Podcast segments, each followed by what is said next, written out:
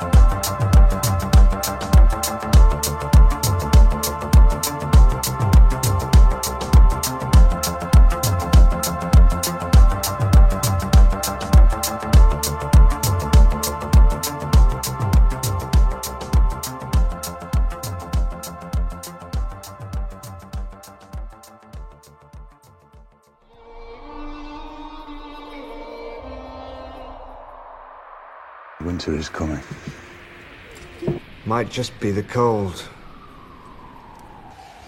Winter is coming. It's cold outside. You don't know cold. Winter is coming for him. It's either me or this cold, and it doesn't appear to be going anywhere. And winter is coming. You look cold, boys. Tis a bit nippy. Winter is coming. Winter is coming.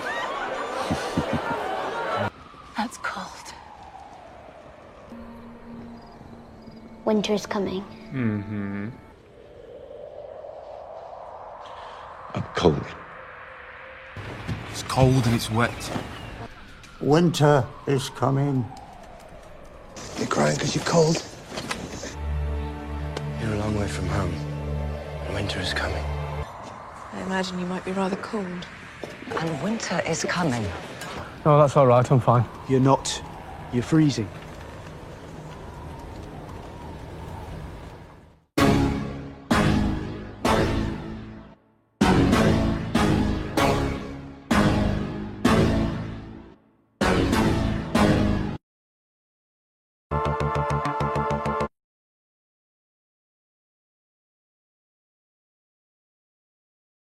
Well, winter is here, and of course, winter means Russ Winter, and we're going to have uh, Russ on here in just a second, and join us for his end of month appearance, uh, which I always look forward to, because I really look forward to playing that intro. But before we do, we have just a little bit of business to take care of, and that, of course, is a shout out and a mention uh, to our sponsor, and that is True Hemp Science. And True Hemp Science, of course, is probably the best hemp solution or the best CBD solution um, I found on the internet. And just so happens to be that the guy that runs the business is a friend. And so that's where you get a real twofer, right? You find something that's really good for your body, your system. And guess what? You know it's one of your friends that actually um, is engaged in engaged in actually uh, running the business which is great. Let me uh, let me take you into a true hemp science world. So there we go. There's the uh, homepage for true hemp science. And if you are interested in cbd to deal with things like inflammation um, sleep, lack of sleep, uh, general attentiveness, depending upon what type of CBD you're interested in. You can go gummies, you can go moon dust. If you're interested in topical CBD, if you're interested in CBD for your pets, it's all here. This is your one stop shop. And if you're listening on the uh, podcast side of things, the place you want to go to is truehempscience.com forward slash ref forward slash 23. That's truehempscience.com forward slash ref forward slash 23.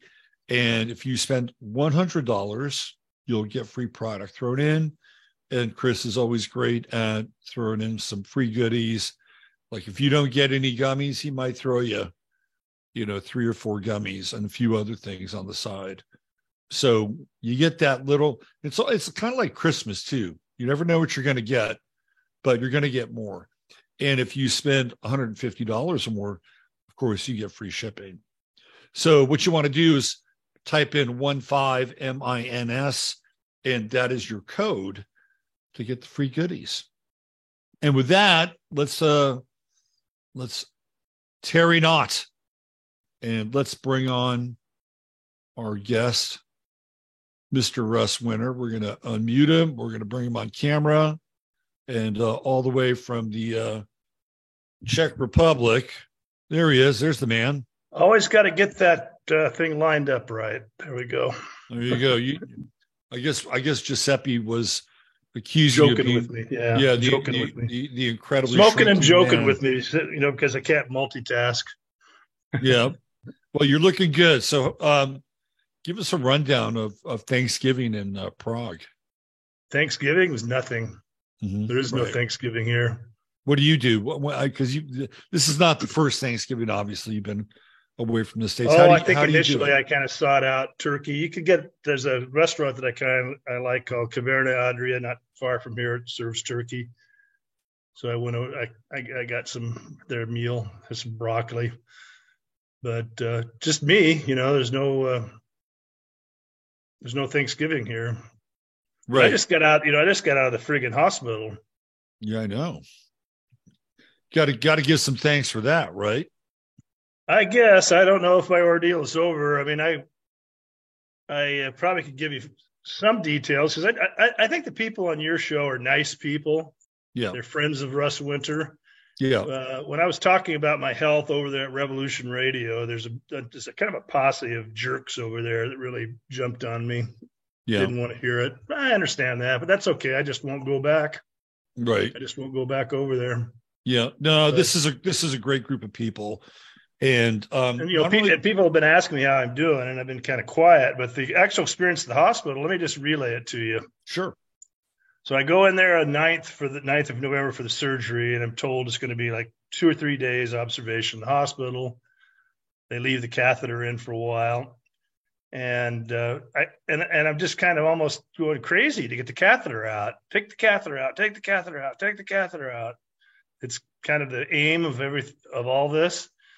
And then about the third day, next thing you know, I'm being wheeled into intensive care, and they have a heart monitor hooked up to me.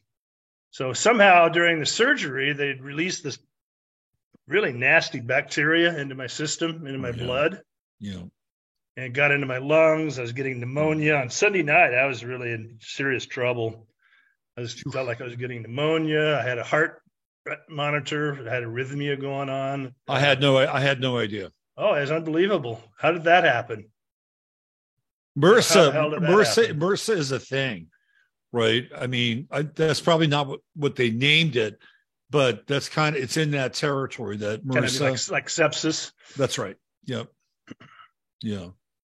I mean, I, I, I was, you know, I was just kind of uh, out of it.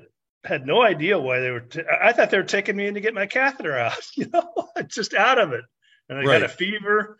And man, that one night they were really observing me. They had two nurses in there. A cardiologist kept popping in, and I felt like I was in really serious trouble. And, and they pumped me with six days, the next six days of antibiotics Right. drip, intravenous drip, which killed it. You know, took Yeah. care of everything, and plus wiped out all my gut bacteria and That's just right. everything Yeah. else. Biome goes to hell. And so I got when I got home. Uh, this- isn't over. I now, you know, I, I I was on that catheter for too long, four months, and so now I have uh, incontinence, and I have to do exercises, try try to restore my pelvic floor and get the muscles reset again. I don't know how long that's going to take. They don't really Right. tell you. You know, Right. how long for a month, three months? What am I dealing with? Yeah, right. Well, this is one of the things now in modern medicine is that um, they don't really want to be predictive because they don't want to be held to a potential outcome, right? Like, well, you know, we're not sure. We don't really have a timetable for that. Um, That each and- patient is different, all this and, kind of stuff. and I think a lot of it has to do with liability, I think liability is a big part of it. That they don't want people to um, be on. They don't want to be on the hook for making a proclamation, and the proclamation is doesn't come true, right? I would say this though. I think you're, even though it sounds like it's it was really an ordeal, I think you're lucky you weren't in an American hospital.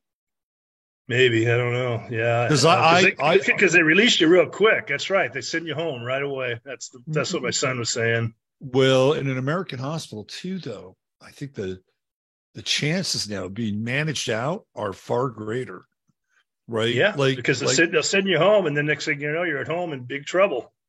Yeah, I mean, I if you go back and you look at um, the creation of Obamacare, one of the people that was involved in the creation of Obamacare was Zeke Emanuel, like one of the Emanuel brothers, like Ari Emanuel, uh, Rahm Emanuel, Zeke Emanuel. And I remember, go, I remember during that time, and really following where things were going with ACA and Zeke Emanuel is like he's talking about like death panels, right? This is the guy who's writing Obamacare, and and and then he just recently, what about about a year ago during COVID, he said, well, nobody should really live past more than uh, 66 or 67. I don't plan on it. Oh, right. Well, we'll see where you are after that. But this is this has been this has been hardwired into the American healthcare system now. You get to a certain point and you don't line up like with the actuarial, you get managed out, right? So I think yeah. you were actually. Well, I, I, think so too. I think they saved my life because I think I was, I think I was in big trouble on that Sunday night, and yeah. they really got hit me real hard. The only problem with here is the language difficulty and not really understanding what's going on. right, confusion. Right. Well, now you have the spirit of big techs watching over you while you rehab, right? yeah, he went through a lot of this prostate stuff too. So right, you know. Thank you, Dad. Thank you very much. Yeah, and according to, and according to you, Big Tex didn't have a whole lot of he didn't have he didn't have a whole lot of patience with dogs, from what I understand right? right. if people don't know what I'm referring but to, yeah, you're, you know, you're probably right. If it's in the United States, I would have gone home too way too early and probably had a bad outcome, really bad well, outcome. Right. Then you you'd have gone back again, and then you would probably would have gone. But I, but I needed to be in there a lot sooner, taking this catheter out. I mean, if anybody goes through this in the future, make sure they get these catheters out. Don't let them leave them in there for four months because now oh, are you God? New, I can't even imagine set that. problems. Yeah, whole new I can't, set I can't of problems. Imagine that. Yeah. Well, we're, we're glad you're here. We're thankful, Russ, that you're here with us today and uh, creating content on your website. And then we get to talk to you once a month here. So you and I have been talking about this for a while, and uh, we're going to start off with uh, Sigmund Freud, and um, just man, I mean, where do we even start with Freud? I mean, this is a guy that lays down the theoretical psycholo- psychoanalytical map for the 20th century. Well, I think right? we start with his mental, his own mental condition, and okay. what a neurotic, strange, feminine Jewish man, of the really the lowest order. Yeah, why don't we uh, start there? He, I mean, he's just a freak. He's kind of like a little bit like Alfred Kinsey, which we've discussed. We, we've discussed. If right. anybody hasn't heard that interview, that was a classic that we did. Yep and it kind of ties into the same brood of characters. But he is, from an early age, his personal neurotic dysfunctions manifested themselves in unusual behavior pattern and psychosomatic ailments, particularly affecting the mouth, genitals, and the anus. So that sounds very Kinseyan too. So at the age of seven, problem child Ziggy walked into his parents' bedroom and deliberately urinated on the floor. He fainted often. He suffered lifelong indigestion, constipation. Suffered severe phobias about riding in trains, about death, about visiting Rome's. More often, Rome, more often than not, he was chronically depressed and bad temper. He had no love of of humanity. He looked right. at he looked at humanity as uh, specimens or he, he was a psychopath. Yeah, yeah. Well, clearly, well, how would I describe him? Um, psychopaths, I think there's an interesting difference between psychopaths and sociopaths. And this is this is how it was described to me once. Is that psychopaths will do something that is egregious or uh, damaging, socially um, out of line. But at times, psychopaths will actually um, display a quality of remorse or they'll display this weird quality of regret, but they can't help themselves. They continue to be on this path of, of doing damage to others, but it's not as if they don't have this weird relationship with the thing that they do, whereas sociopaths don't have that. Sociopaths are able really to compartmentalize and and either explain away their aberrance or forgive themselves for their aberrance. So, but I think Freud is probably more in the sociopathic realm in that he he can lie to himself right? He can lie to others. Well he, he didn't have any emotions which is kind of a classic sociopath and that's right. trait. Yeah. He didn't yeah. he just didn't care. Yeah. he really didn't. Yeah. so he goes to the university of vienna in 1873 it took him three years longer than normal to complete his medical studies. His doctoral dissertation was on the spinal cord of lower fish. I think that says a lot right exactly. Focused on the studies of the testicles of eels. So, so the, the guy's a degenerate. It's so uh, weird it's so weird that this is the training ground for psychology right? For psychiat- psychiatry. Like that's the training ground the testicles of an eel. it's like it doesn't get much more primordial. Yeah, and in all strange. fairness, his biggest some of his biggest critics in later years, the people really unloaded on him are Jewish. I'll have to m- mention that for some people that think that this is all. Well, what's interesting is he, he he declares himself an atheist. Right? Yeah, right. He's a Sabbatean Frankist, what he is. Well, he, he shares that with Marx.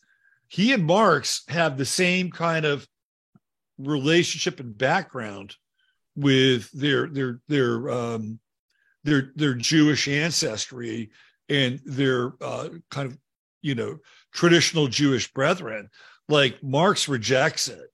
Marx Marx comes from a family of, rabbinical scholars and teachers, and it starts with his father and trickles down to Marx, and then they're they're out right. But the Sabbatean part kicks in. It's like we're going to be uh, antithetical we're we're going to be the uh, the outcasts, and and Freud is in the same camp.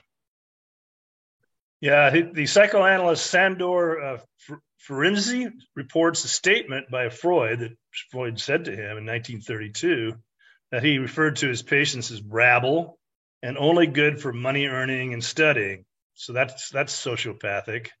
Right. And then he became, in effect, a snake oil salesman. He'd been experimenting with cocaine, really big on cocaine, experiment and using it on himself and his fiancee, Martha Bernays. Of course, the Bernays name is very uh, big in all this as well. Yep. And he called uh, cocaine his magic carpet, eventually thrust it on all, including sisters, friends, patients, colleagues, everyone. So that, I mean, that's his big claim to fame. Right. And it's funny that it's funny that they just hide all this.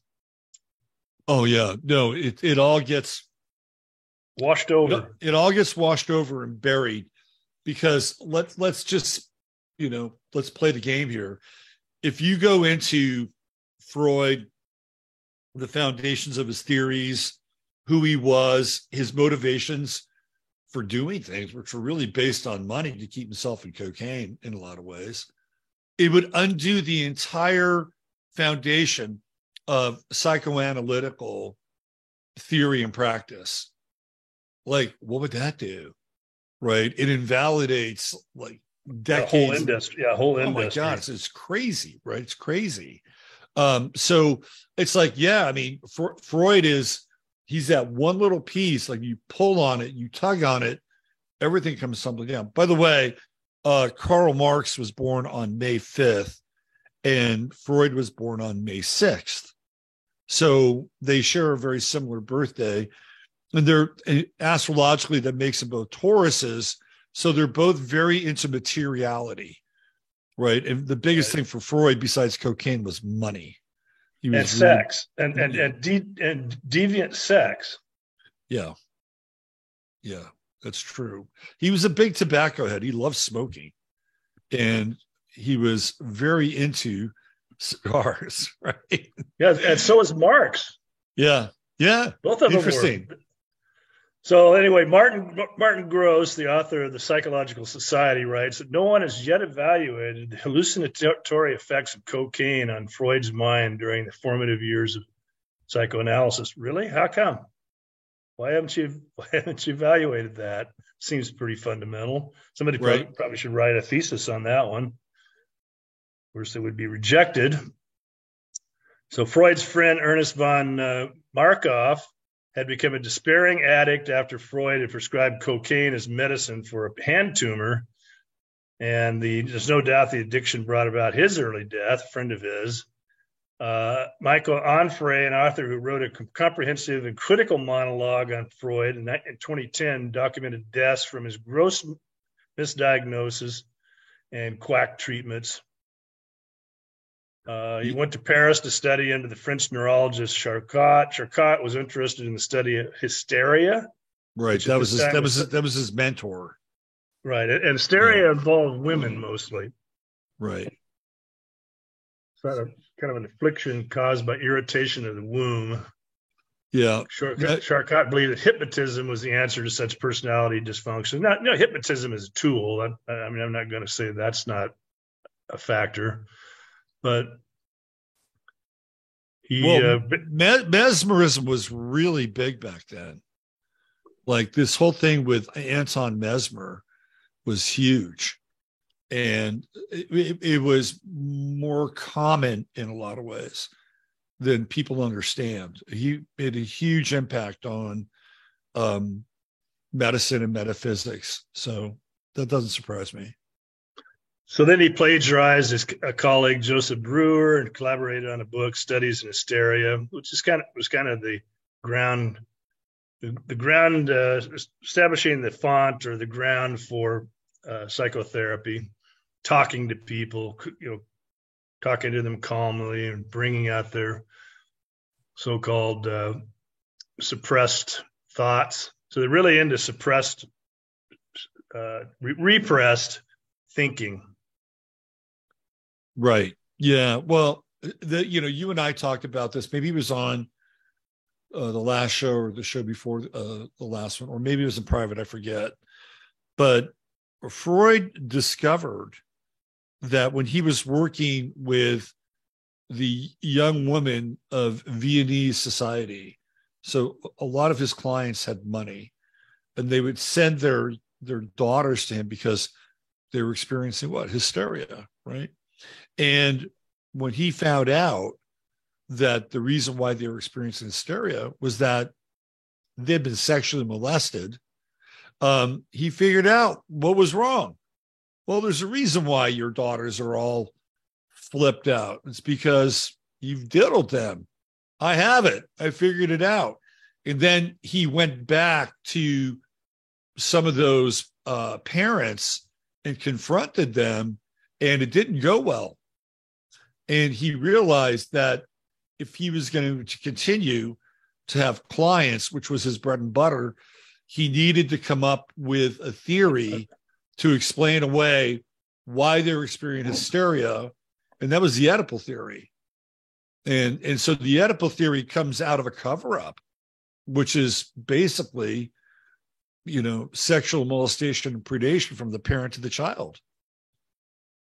Yeah, and he had to come up with other stick too, because I mean, he had, for instance, this quack notion that again he he borrowed this from his associates, and so he had a homosexual lover, Doctor Wilhelm Fliess, an ear and nose doctor. So he he figured out that sexual dysfunctions were caused by disturbances in the mucous membranes of the nose. And Freud had Fliess operate on his nose for nasal infection as an experiment. And so, not surprisingly, he continued to be plagued by bad health, migraines, nightmares, heart trouble. and eventually mouth cancer, which is related to smoking we just mentioned. Right. And then Right. towards the end of his life, he suffered a severe operation of the jaw, resulting in his upper palate being artificially replaced. So he didn't take good care of himself at all. He was Uh, high on blow most of the time. He thought he was indestructible. right. Right. And then he He- turned to the interpretation of his personal dreams, and he had this Freudian tendency to focus on himself and his own bizarre thoughts, very much like Kinsey. So he transferred his, his own degeneracy and strangeness and apply it to the world, just like Kinsey did. Yeah. Yeah. And th- Yeah. both those guys did it very successfully. And then we're living this this to the day to the very day, and it's kind of a lot of how modernism works and how modern thinking works. Right. So yeah. You know, one he- dream he claimed to experience was with two birdmen laid his mother on the bed. He theorized this represented his boyhood desire to kill his father, this Oedipus complex, Right. have sex with his mother. Uh, come on, really? two birdmen. Okay. And, and, Uh, and you know, yeah. come on. I mean, you, you know, the only only time you ever hear something like this is, you know, are these serial killers? That's about it.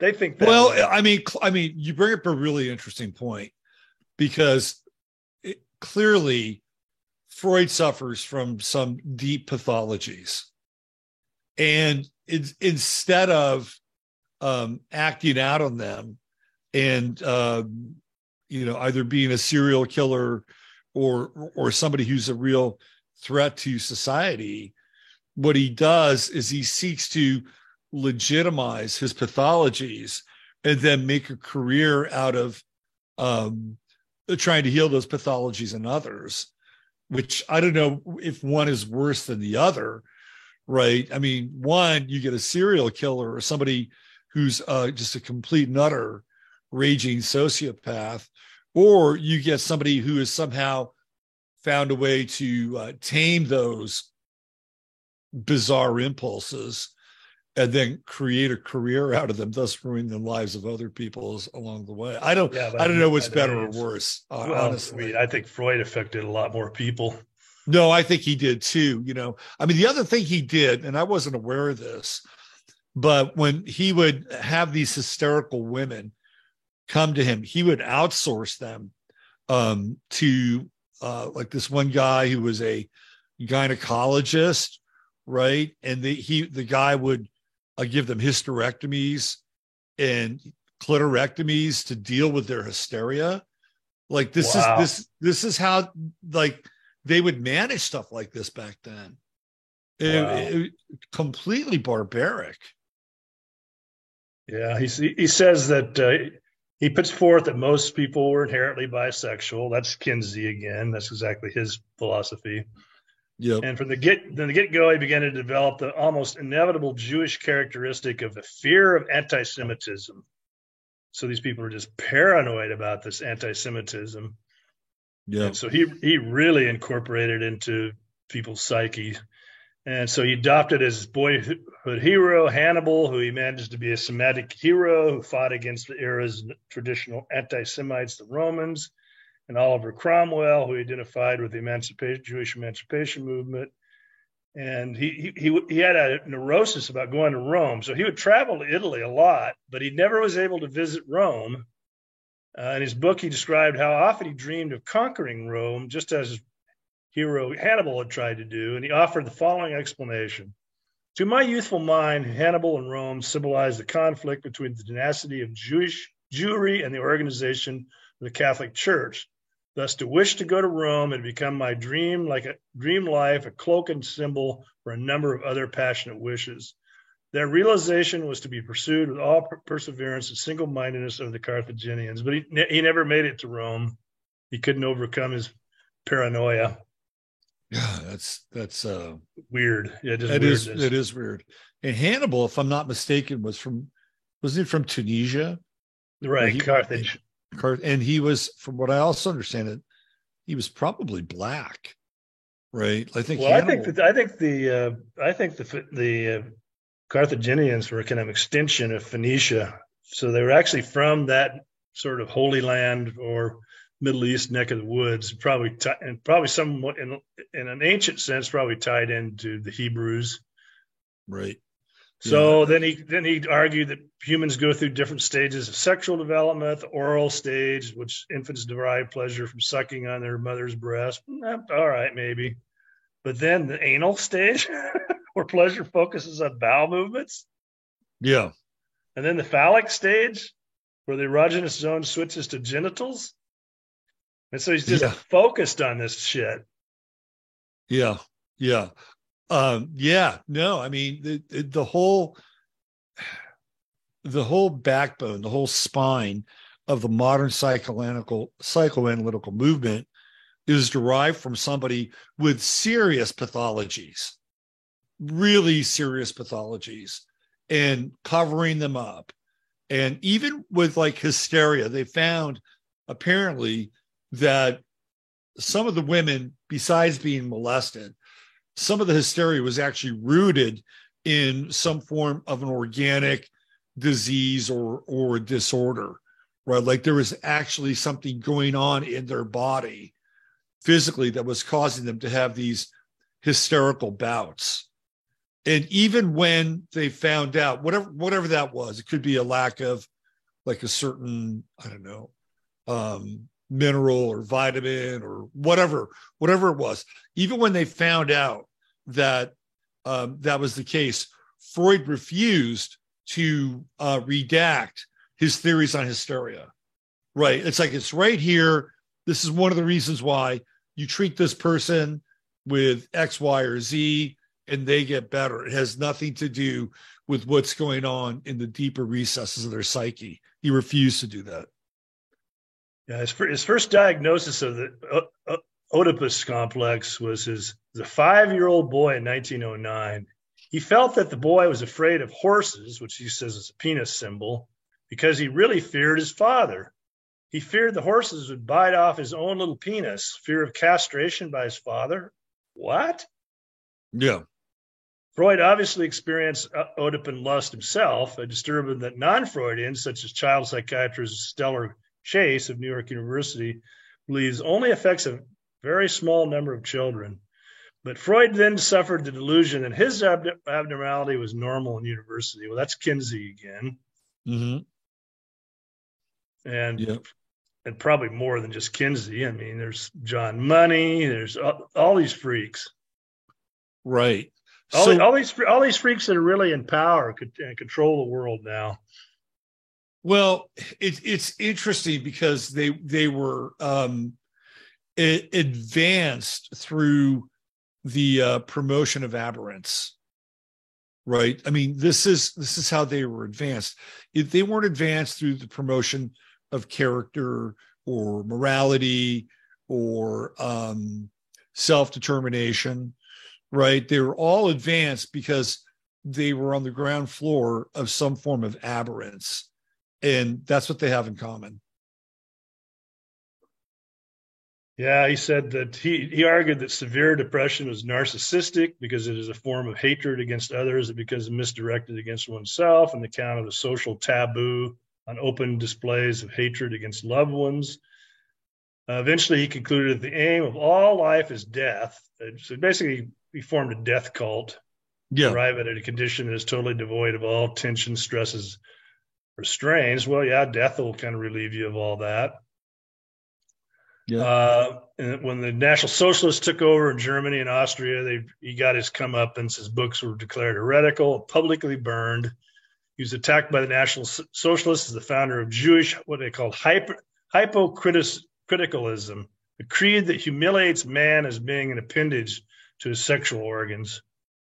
Since his death in 1939, a chorus of analysts have chimed in on Freud, and like I say, mostly Jewish, have really unloaded on him. Interesting. Uh, so when his biographer first met him, he observed, I dimly sensed some slight feminine aspect in his manner and movements. Modern critics say that, well, he was bisexual. right. Modern critics suggest that present day Freudians are influenced by Freudians' feminine passive feelings so much that they regard masculine assertiveness and aggression as a neurotic manifestation. Well, isn't that true of how people think today? Yeah. Yeah. Interesting. He, he said that Voth's claim that uh, his entire profession, by making what he called the neurotically troubled Freud a model, these driving needs have infiltrated the psyche of millions of people as well, as well, making much of our personalities in his image. By offering his catalog of foibles as a symbol of normality, Freud achieved immortality. He has successfully projected his personality and style of thought onto much of humanity, especially the impression, impressionable American psyche. We all have, some wittingly, others unwittingly, become the children of Sigmund. Hostility was pinned up inside this almost shy, feminine man like a caged feline. He was an angry soul which hated even when it loved, a trait for which he passed down to us as ambivalence. He perpetually read unconscious hostility into his cases uh, including that of Dora, the Wolf Man, the Rat Man. He, I mean, he made up these weird characters and kind of magical, uh, imaginary figures, people, mm-hmm. spirits. Right. Right. Yeah. He did this yeah. even over the the reasonable objections of his patients, who said they felt no such hostility. So if the patient didn't go along with it, he would just said, "Tough shit. This is what you think." Right. Right. Uh, he, he, he, later said, I don't want psychoanalysis to become a Jewish national affair, says too many of us are Jews. However, psychoanalysis is so much grounded in metropolitan Jewish life that Gross, who was a Jew, reported that 11 central states do not have a single, central states do not have a single psychoanalyst. One Manhattan office building houses more psychoanalysts than seven states combined. The two major analytical capitals are almost 3,000 miles apart, Manhattan and Los, and Los, Los Angeles. Curing a patient is commonly called bringing him to be a mensch. That's so funny. then there's Israeli philosophy, professor Leibowitz went even further and held that Freud's psychoanalysis is primarily a Jewish money making scheme and that that is a bad sign for us Jews. He went on to say the psychoanalysis entirely in the hand of Jews has brought unspeakable suffering to millions of people. Uh, oh, then a guy, then then there's a prize. Then another Jewish guy, Jeffrey Masson, was projects director. Oh, Je- Jeffrey Masson Moussaieff. This is the guy that really blows the lid. It. He blows yeah. the lid on Freud. Yeah, because he was the director of the Freud archives. He had That's full right. access to his correspondence and his Yep. unpublished papers. And so he his findings turned him against Freud. He said he turned up, you know, covered up child abuse as an issue, claimed that Freud lacked the guts to confront the reality of sexual abuse, exactly what you said. That's right. He was kicked out of psychoanalytic societies for his views, meaning Masson. Yep. So you can't, you can't criticize this skullduggery. Just No, and Masson Yeah. for you know, you know, again, if you want to look at um, you know, the argument you're putting forward, uh Jeffrey Masson Moussaieff is also Jewish. right. right? So it's not like, oh, here, here's here's a non-Jew taking a whack at a Jew, right? This is a guy who clearly is like troubled by what he's uncovered. Well, he was initially a fan. I mean, Why else was he picked? To it was his life director? work, y- you know. And then he go, finds out what this guy's really all about. Yeah, it, it's you know, it's like, you know, kudos to him. I, I can't, I can't turn a blind eye to. Uh, Jeffrey uh, Masson Moussaieff is an interesting character um, because he, when he was young, his parents um, had befriended this mystic named Paul Brunton, and Brunton lived with the family, and he he he had convinced uh, both the parents and uh, Jeffrey that Jeffrey was actually a spiritual avatar, right? So he's got his own like weird backstory with like strange his strange upbringing and everything, which he ultimately rejects. So he not only rejects um, his Freudian training, his relation with Freud, but he also rejects this kind of weird like thing that goes on in his youth where Brunton claims that he's going to be an avatar. He's a very interesting character. And one of the things that he had at his disposal um, were the full, I believe, the full and unredacted letters of Freud, which is where right. the smoking the that's right. where the smoking gun is, is his letters. Yeah, all the skullduggery he's got to see firsthand. So yeah, so Freud is his work has been spun into twisted offshoots and side alleyways. Like the Frankfurt School definitely comes out of neo-Freudianism. That's right. And personified by Herbert Marcuse, it repackaged the Freudian crackpottery into a stream of consciousness book called entitled Eros and Civilization. Yeah. And Marcuse argued that the old roster of Protestant capitalist ethical vines like productivity, achievement, responsibility, respect for one's fellow man, masculinity, inner strength, integrity were conformist and therefore repressive under the inverted Freudian model. So they got this, there's your repression model that they've developed. Yeah. And they have really gone that has not faded away amazingly enough. It's been kind of brought, you know, dusted off and really put uh, forward aggressively and and put sort of these postmodern times. Right. Yeah. And then we we see the byproduct of Freud's um, ideological and biological offspring in his daughter Anna, who becomes a major psychoanalytical force um, in America post Freud. Anna Freud is huge and she takes up his work. And um, one of the things that was very well, she, common, she was almost kind of like a dictator. So if you didn't oh, follow the, yeah, she the was company terrible. line, you know, one hundred percent, she would ostracize you and uh, kind of early council culture. So uh, a lot of people are familiar with this documentary, but but if you haven't seen it, I highly recommend it. It's called uh, "The Century of the Self" by Adam Curtis who's done a number of documentaries. And uh, in Century of the Self, he actually talks about Anna Freud's role in shaping um, Freud's legacy with modern psychoanalytical theory in the United States. And her her idea of a well-adapted, well-adjusted person was a good citizen that got up, did their job, raised their kids. Um, there was really no mention of church. So I don't think a deep religious life was a part of this, but basically lived their life like, you know, inside the lines. Like they didn't color outside the lines. And she was very instrumental in promoting like this idea to uh, corporations and corporations would pick up on the thread. Not only that, but she was also connected to the United States government. And when the, the soldiers came home from World War II, um, they provided both Anna Freud and her colleagues who are now working for the United States government to get in and begin to basically question a lot of these vets who had gone through some very horrific things during World War II. And so out of all of that comes a whole nother kind of download um, series of batteries and tests and, you know, the whole thing post, you know, post Freud, post World War II, kind of the, the, the modern American psyche is deeply shaped by Anna Freud. Yeah, because, wow. of, because of her connection with the United States government and with corporations to basically create the model consumer.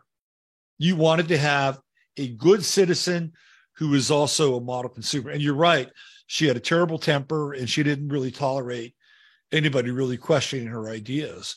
So not only do we get like the front end damage of Freud and his faulty theories, and then we have the mother superior of his school of thought, which is his daughter, literally carrying them out and bolting them to uh, mainstream foundational entities inside this country to ensure the fact that they would have a find a place to live. Now, later on, Anna Freud found out she was wrong.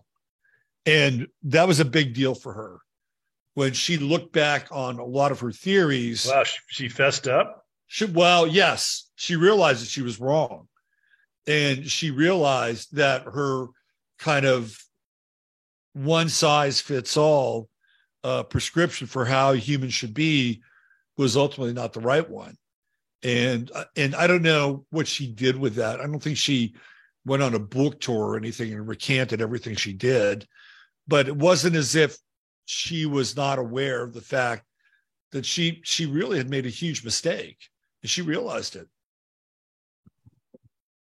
Well even though i think uh, i'm not sure if she was still alive when when Moussaieff um, wrote that book. Um, she might have she might have been she might have passed away. But you know what happens with these people is that they have these foundations that live on and then they feed off of their legacy right? They get money off of their legacy. So they they want to keep the idea that the person who started the ideas or permeated the you know the culture with these uh, concepts you know are untouchable and that they're bright well you know so, some of the wags out there if you notice in my comments some guy came on and says you know what everybody's pretty much acknowledged that that uh, freud is a quack Winter well you know what's what's new about that well you know the news what's new about that is the impact that this guy's had that's right yeah. You know, just because just because nowadays more people recognize him as a quack, really, you just kind of shrug your shoulders and walk away. Nothing to see here. Move along, which is typical of the crap I've had to put up with through the years. Well, it's articles. not. It's you know, it's okay to say, well, he was a quack, but then you drill down and then you begin to see that the guy was clearly obsessed with masturbation. I mean, he was obsessed with masturbation. Everything every, kind of neurosis kind of flies off of some desire to masturbate, right? And and w- when you drill down and you see that, and that becomes a major foundational piece for Freud and how it begins to you know filter through my, modern psychoanalytical thought and theory. Well, then it becomes a really big deal. It's more than just a quack, right? It's it's it, it's like creating it's like building a building with a foundation that's got serious cracks in it yeah and you can't just come along many years later and say well everybody knows this not really? everybody knows it not to the yeah, degree that they knows, and, and, and not, not, not everybody understands the subtleties of how his thoughts have kind of oh, permeated yeah. the society. Yeah. Not to the degree it's easy to say oh yeah but not to the degree that like his his quackery was like um what's the word i'm looking for? Institutionalized right? They institutionalized this stuff and they basically and, and, and oftentimes it, subliminally too. Yeah.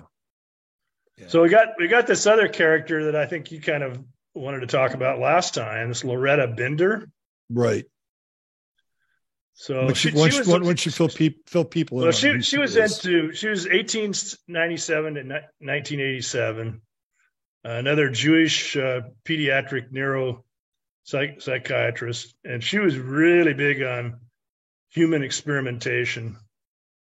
And I don't I don't know what draws these people to this kind of stuff. Yeah, Again, I kind of think it's Sabbatean. You know, you have a chance to get uh, chattel and people to experiment on, and boy, she she really did a number on a bunch of children. Mm-hmm. So she began working at New York City's Bellevue Hospital in 1930, and uh, she was given 34 the position of senior psychiatrist. And I'd, I'd really be curious who put her there. Turtle, you know, the turtle on the fence post again. I don't right. really quite know the answer to that question. It's probably like another layer. Right. She was there for 21 years. And so most of his so, her so-called work was diagnosing mental or disorders in children and most of her victims involved abandoned children or children whose parents elected to institutionalize them. And she, at the time, she was considered one of the leading mental illness society uh, scientists. So, the, actually, the majority of the children at Bellevue were African American. Right. And Bender made it quite clear that she felt that African Americans were best characterized by their quote capacity for laziness and their ability to dance, both of which she said were features of the specific brain impulses of African Americans. Right. So, I mean, today she would be a true racist. My God, you know, Jesus, not a borderline racist or just, you know, this is serious stuff. This is her thinking. So her favorite diagnosis was childhood schizophrenia. After these children were abandoned and institutionalized, empty suit Dr. Bender noticed that they experienced depression. Imagine that. Imagine that, which of course required treatment.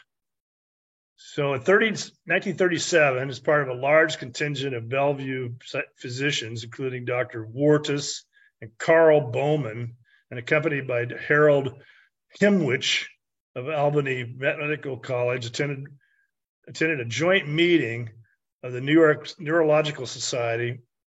And the gathering was a virtual who's who of practitioners of insulin and metrazole shock therapy. So they would these empty suits would then administer massive doses of insulin to induce a coma in a child. So they tortured him. Yeah.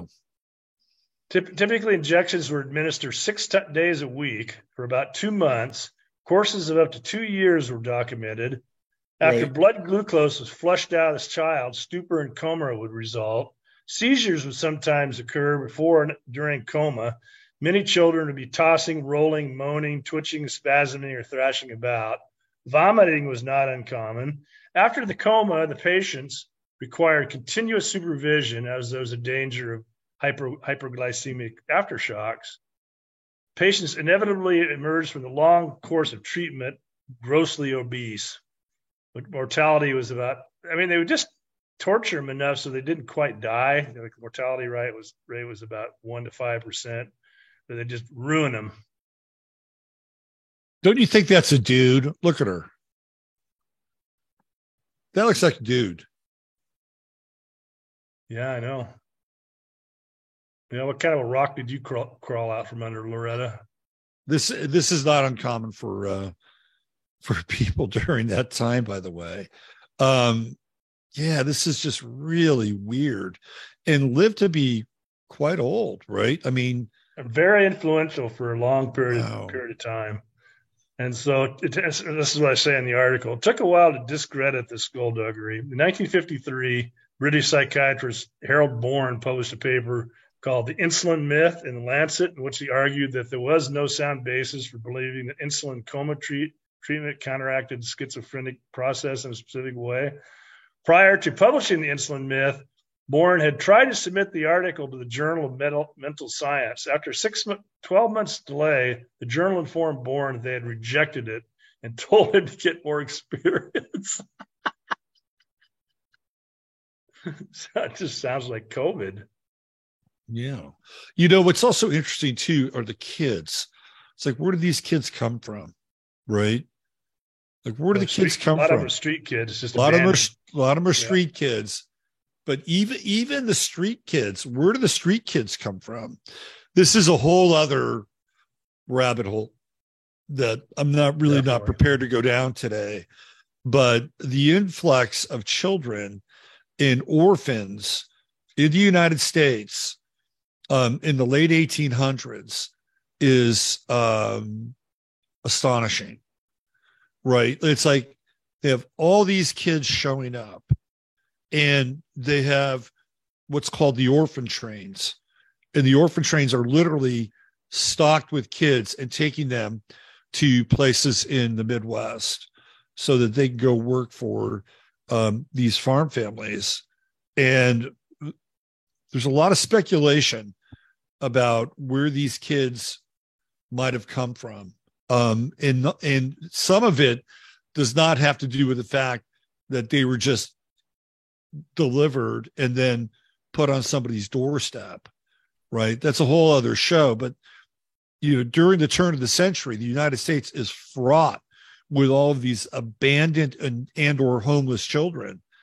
Uh, it's very strange. It's a very strange time in our history and it looks like she's got her pick of the litter there yeah most mostly she kind of went after the uh, after the blacks Right. I don't, I don't know what that's all about. But so, so, after she kind of abused the insulin treatment, she came up with this drug called metrazole, yeah, which artificially induces epileptic convulsions. And actually, it took the FDA till 1982 to revoke its approval of this drug. And I have a I don't know. Should we watch that little video? of What it's like? You want to play that? Which which one up here? Metros, Metrazole shock therapy on the page. Let's see, where is it? Uh, yeah, let's watch it. Let me make sure I have the uh, the right controls here. Is this going to trigger people? Do I need to give, give people a trigger warning? Yeah, this is bad. You know, if if if if, if everything's got to be hunky dory and happy for you all the time, then probably you shouldn't be listening to us Yeah. at all. So I'm gonna. So I normally don't do this, but you're going to get a trigger warning here because It, it made it to YouTube, so there must they oh, must Oh well, well, you you yeah. Well, YouTube, I'm sure will be more than happy to promote awareness around it. There we go.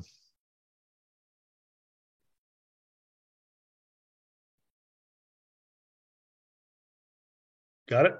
Yeah, it's there. It's playing. Oh, look at him. He's he's he's curling up like like um when Can you, you, get, get a. sound on it? Let me see. The sound is on. Okay. Let's try it again. When you played it, was there sound initially? Ah, maybe not. It's been a while since I watched. I don't it. think there's sound to it, but you can tell that when it was kind of an interesting find to even find this little clip. It's it's certainly uh disturbing. Let me let me find it again. Give me one sec. It's here. This is kind of how I started to feel in the hospital last last week. So yeah, I mean the sound should be on with this thing. Let's play it again one more, one more time. So when you when you when you see the, he's got like a something he's biting on. Yeah, right? they, they, they've administered a drug that causes this convulsion. Yeah, and then he goes he goes into that like um if you've ever seen anybody get a really severe concussion, they they go into this like like um claw or crab like hand thing. And you can watch him do it here. Watch this. He's flailing, flailing, and then something happens here. And then watch his arms. Watch his look, look at him. You see him? See him? So Like- you're, you're not. It's not on the screen. Oh, here, let me share it. My bad.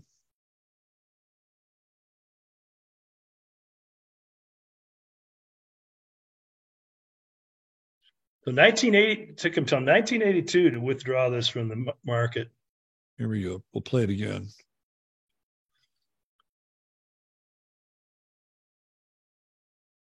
Okay, so he's he he's got they're doing something here. They're placing something. Now watch his hands. See how they do that? They come into that claw position. See that? That's the Yeah. same kind of effect that somebody has when they have a, a- serious concussion, and now he goes back into convulsions. This is horrible. Now, this is caused by a, a drug administered that was used for way too long. And Laura, you know, because of the influence of Lauretta Bender, Sabbatean Frankist.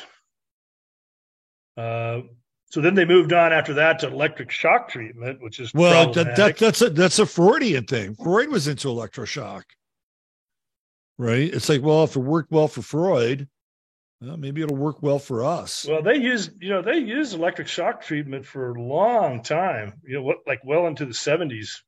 Yeah, The CIA destroyed all of its files related to electric shock treatments under the rationale that the public would be too outraged over such activities and would not appreciate the agency's objectives behind such work.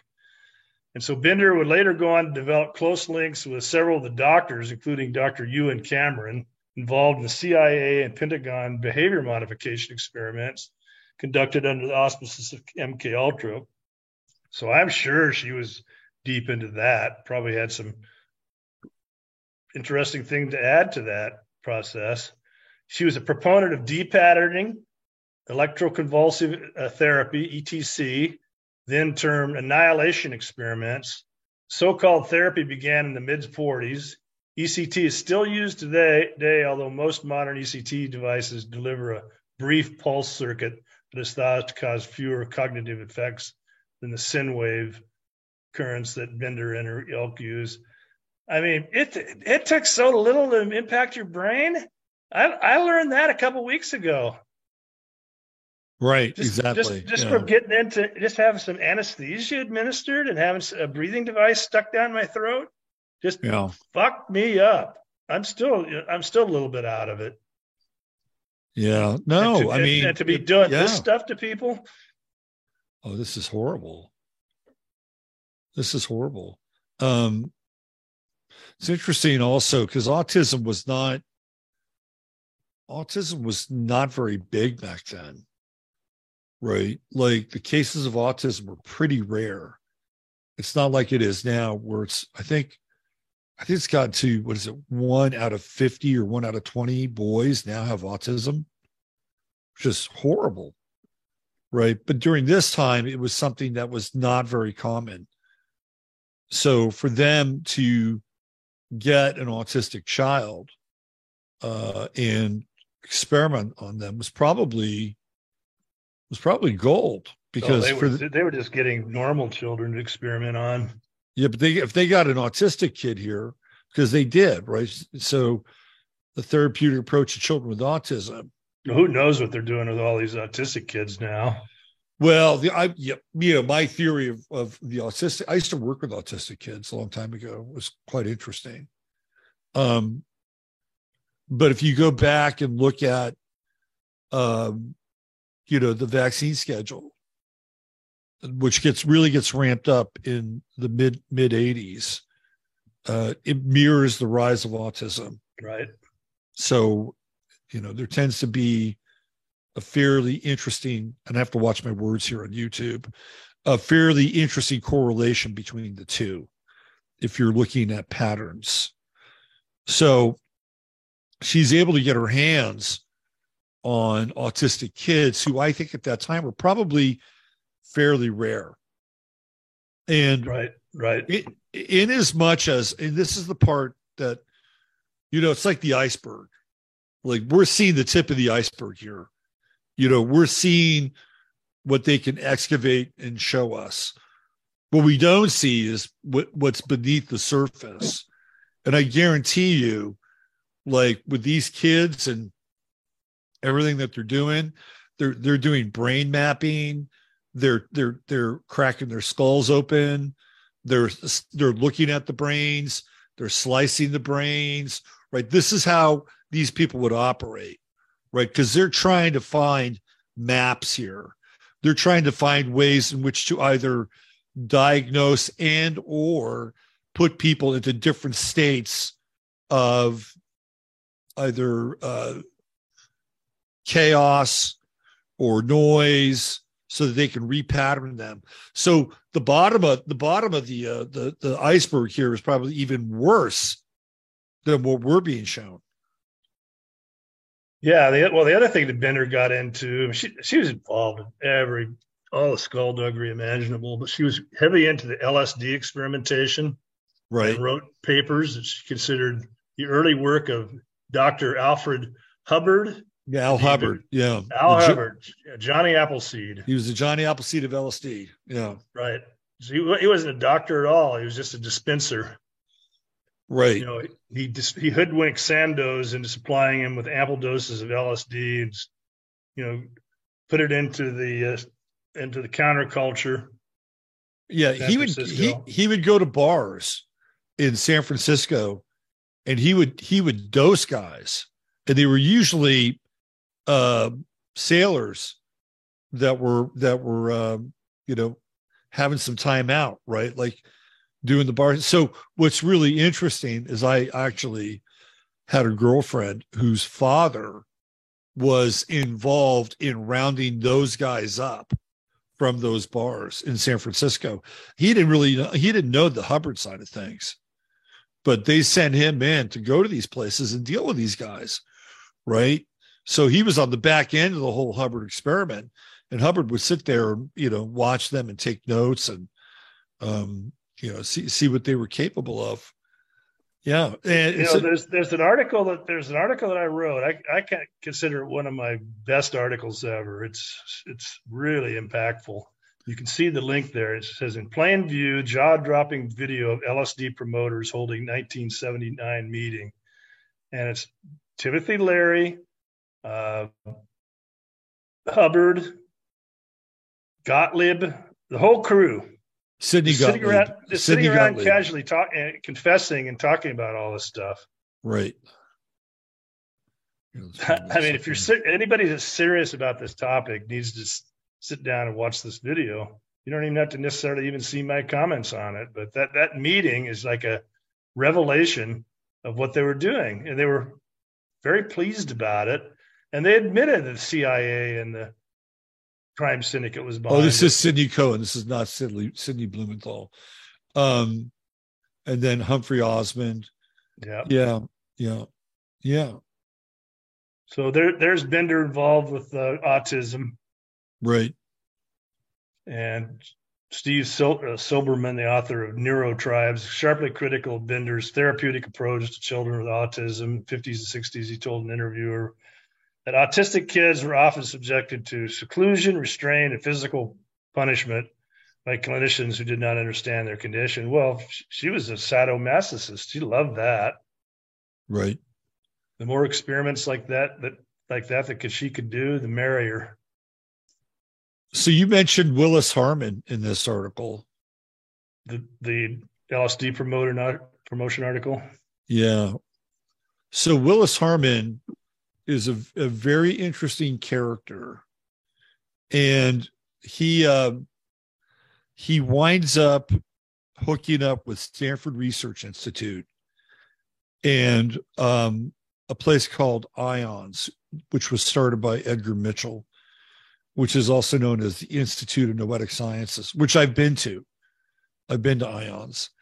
And one of the things that Willis Harman was involved in, it's it's a and you may want to do an article on this one on this one book, Russ. It's called Changing Images of Man.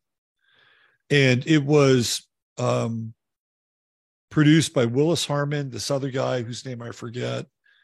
It comes through Stanford Research Institute and it's got a number of contributors, but one of the main contributors was Joseph Campbell.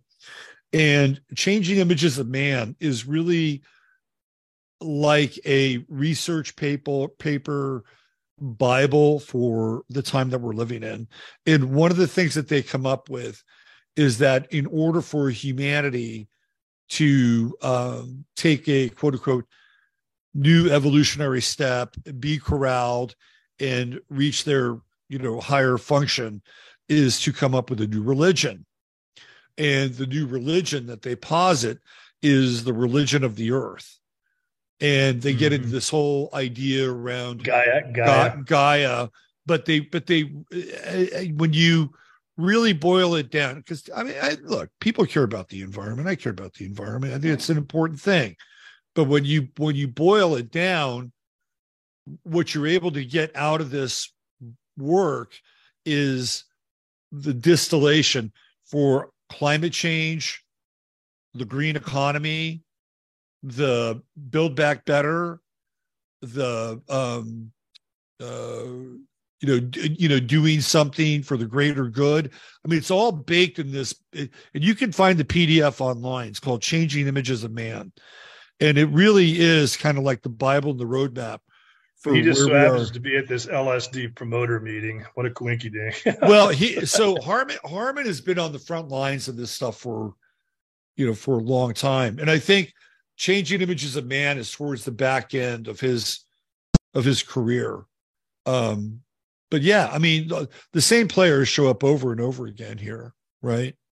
You talk about watson who's another government agent. Yeah, now during this meeting, Leary thanks the I'm trying to remember his name, the publisher of uh, T- Time. Luce. Luce. Yeah, right, Yeah. right there in the meeting, he just thanks him for all the propaganda and the uh, promotion of their work. yeah. That book acid dreams is actually a really good book by the way. If you want to understand the history of lsd and who the players are. But if you want to see some guys doing some some confessions before your very eyes, or you doubters out there that don't think this stuff is for real, this is this is this is some pretty good meat here. Yeah. Then they they talk about um they talk about uh this drug called BZ in acid dreams. Do you remember that? BZ? No. Okay. So the the government, the, the army thought, well, well, they wanted to dose soldiers, which they did. And when they did, they found out that the soldiers weren't very interested in fighting. Like they were more interested in like, you know, God and the universe and the molecular structure of their fingernail or whatever, right? Um, so that okay, well, this is interesting, but it doesn't achieve our goal. So what they did is they they tinkered around with LSD and they added a few things here, subtracted a few things there, and they came up with this drug called BZ, which is short for benzyl something something xylothorine or something like that. And they actually used BZ um, in Vietnam. But the first time they used it, I think they used it domestically. And the effects of BZ were that the individual would have a clear psychotic break. And they would they would literally be on this high for like 72 hours with a clear psychotic break. And when it was all over, they would they didn't know what they did. And there and so they also found that individuals could become highly aggressive on it. And they're like, oh yeah, I think, I think we found something here. So classic mind control. Yeah, because what they wanted to do is they wanted to find the magic pill so that they could deliver it to their soldiers who would become killing machines without a conscience. So they they they field tested this thing in Vietnam, and the results were horrific.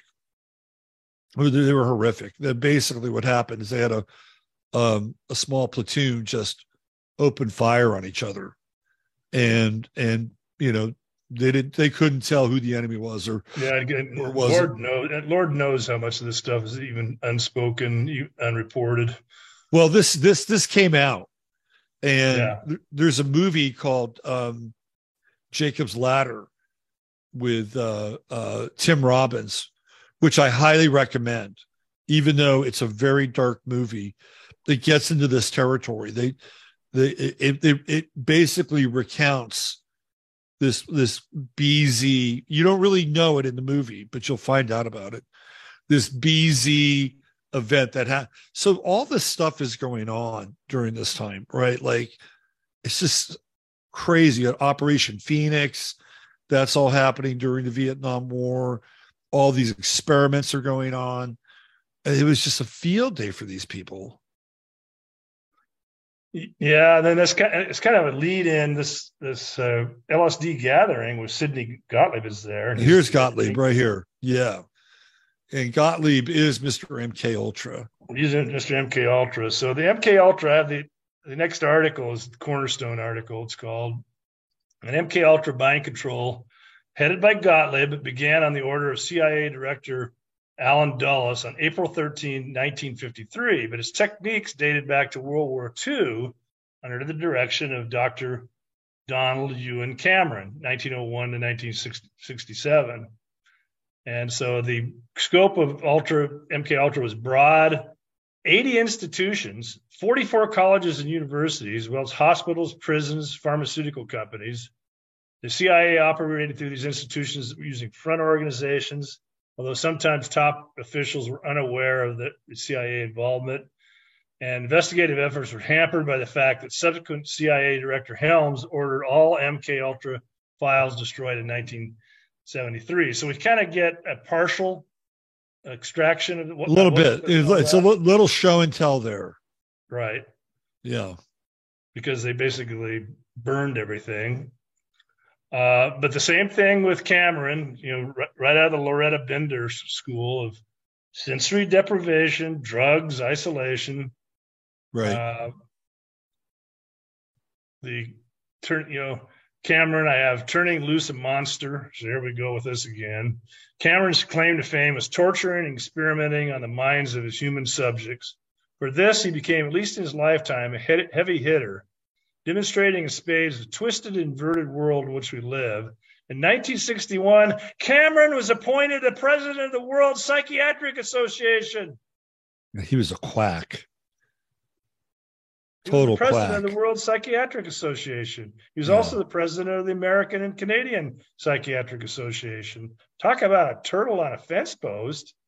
Yeah, yeah. Cameron. That, that's, a CIA, that's a CIA appointment. Yeah. That's a crime syndicate appointment. Yeah. So he experimented on his human guinea pigs with various uh, paralytic drugs, such as the electroconvulsive therapy that we just discussed. Yep. But at 30 to 40 times the normal power. His driving experiments consisted of putting subjects into a drug induced coma for weeks at a time while playing tape loops of noise or simple repetitive statements. So just torturing people. Yep. Yep. His experiments were typically carried out on patients who had entered the institute for minor problems such as anxiety disorders and postpartum depression.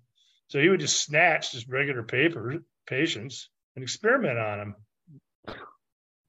Yeah. Yeah. The whole Totally thing. unethical. Yeah. The whole thing with Cameron and McGill is um very, very, very dark. Very dark. And what what what Russ is referring to is a technique called psychic driving. And psychic driving uh, is a compendium of things like drugs, white noise, uh, sleep deprivation. Essentially, they're they're breaking down the individual so that they can do whatever they want. Right? They can either create a sub personality, um, they can uh, reprogram the person.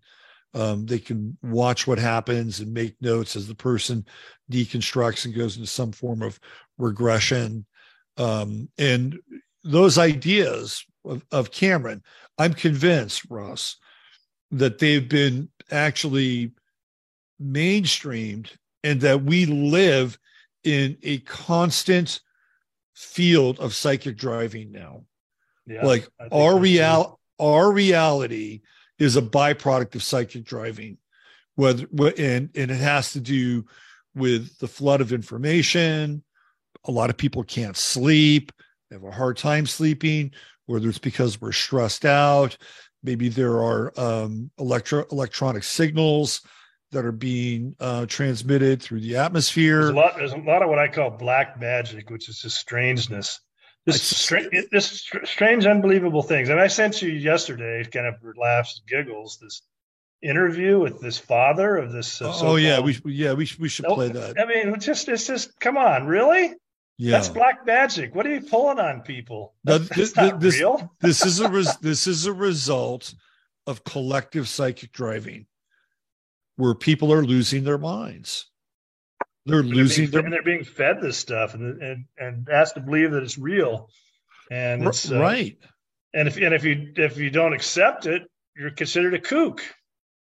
Right. The psychic driving is the creation of a disassociative state, is really what it is. Black magic, using black magic and high weirdness, high strangeness, as you call it. Yeah. I tell you, you know, there's, I want to play this video with this father, which is so bizarre. But there is a name that that we kind of glossed over a little bit as we went through your various articles. And that's John Lilly, Dr. John Lilly. Right. And um, if anybody's ever seen um, uh, the movie with uh, William Hurt, what's, what's the name of the movie? Oh, shoot, now I'm blanking on it. Um, oh, I usually know this stuff at the top of my head. Hold on now. I got to go into the other mind. Oh, hold on. That's interesting how they make movies derived of the, from this stuff. Oh, it's famous. It's a Yeah. famous movie. Um, Altered States. I mean, even before I type it in, I got it. Altered States is about John. It's William Hurt plays a John Lilly character, and uh, it's taking place, I believe, at Harvard, and uh, he's really involved in things like sensory deprivation and trying to achieve these mind states, right?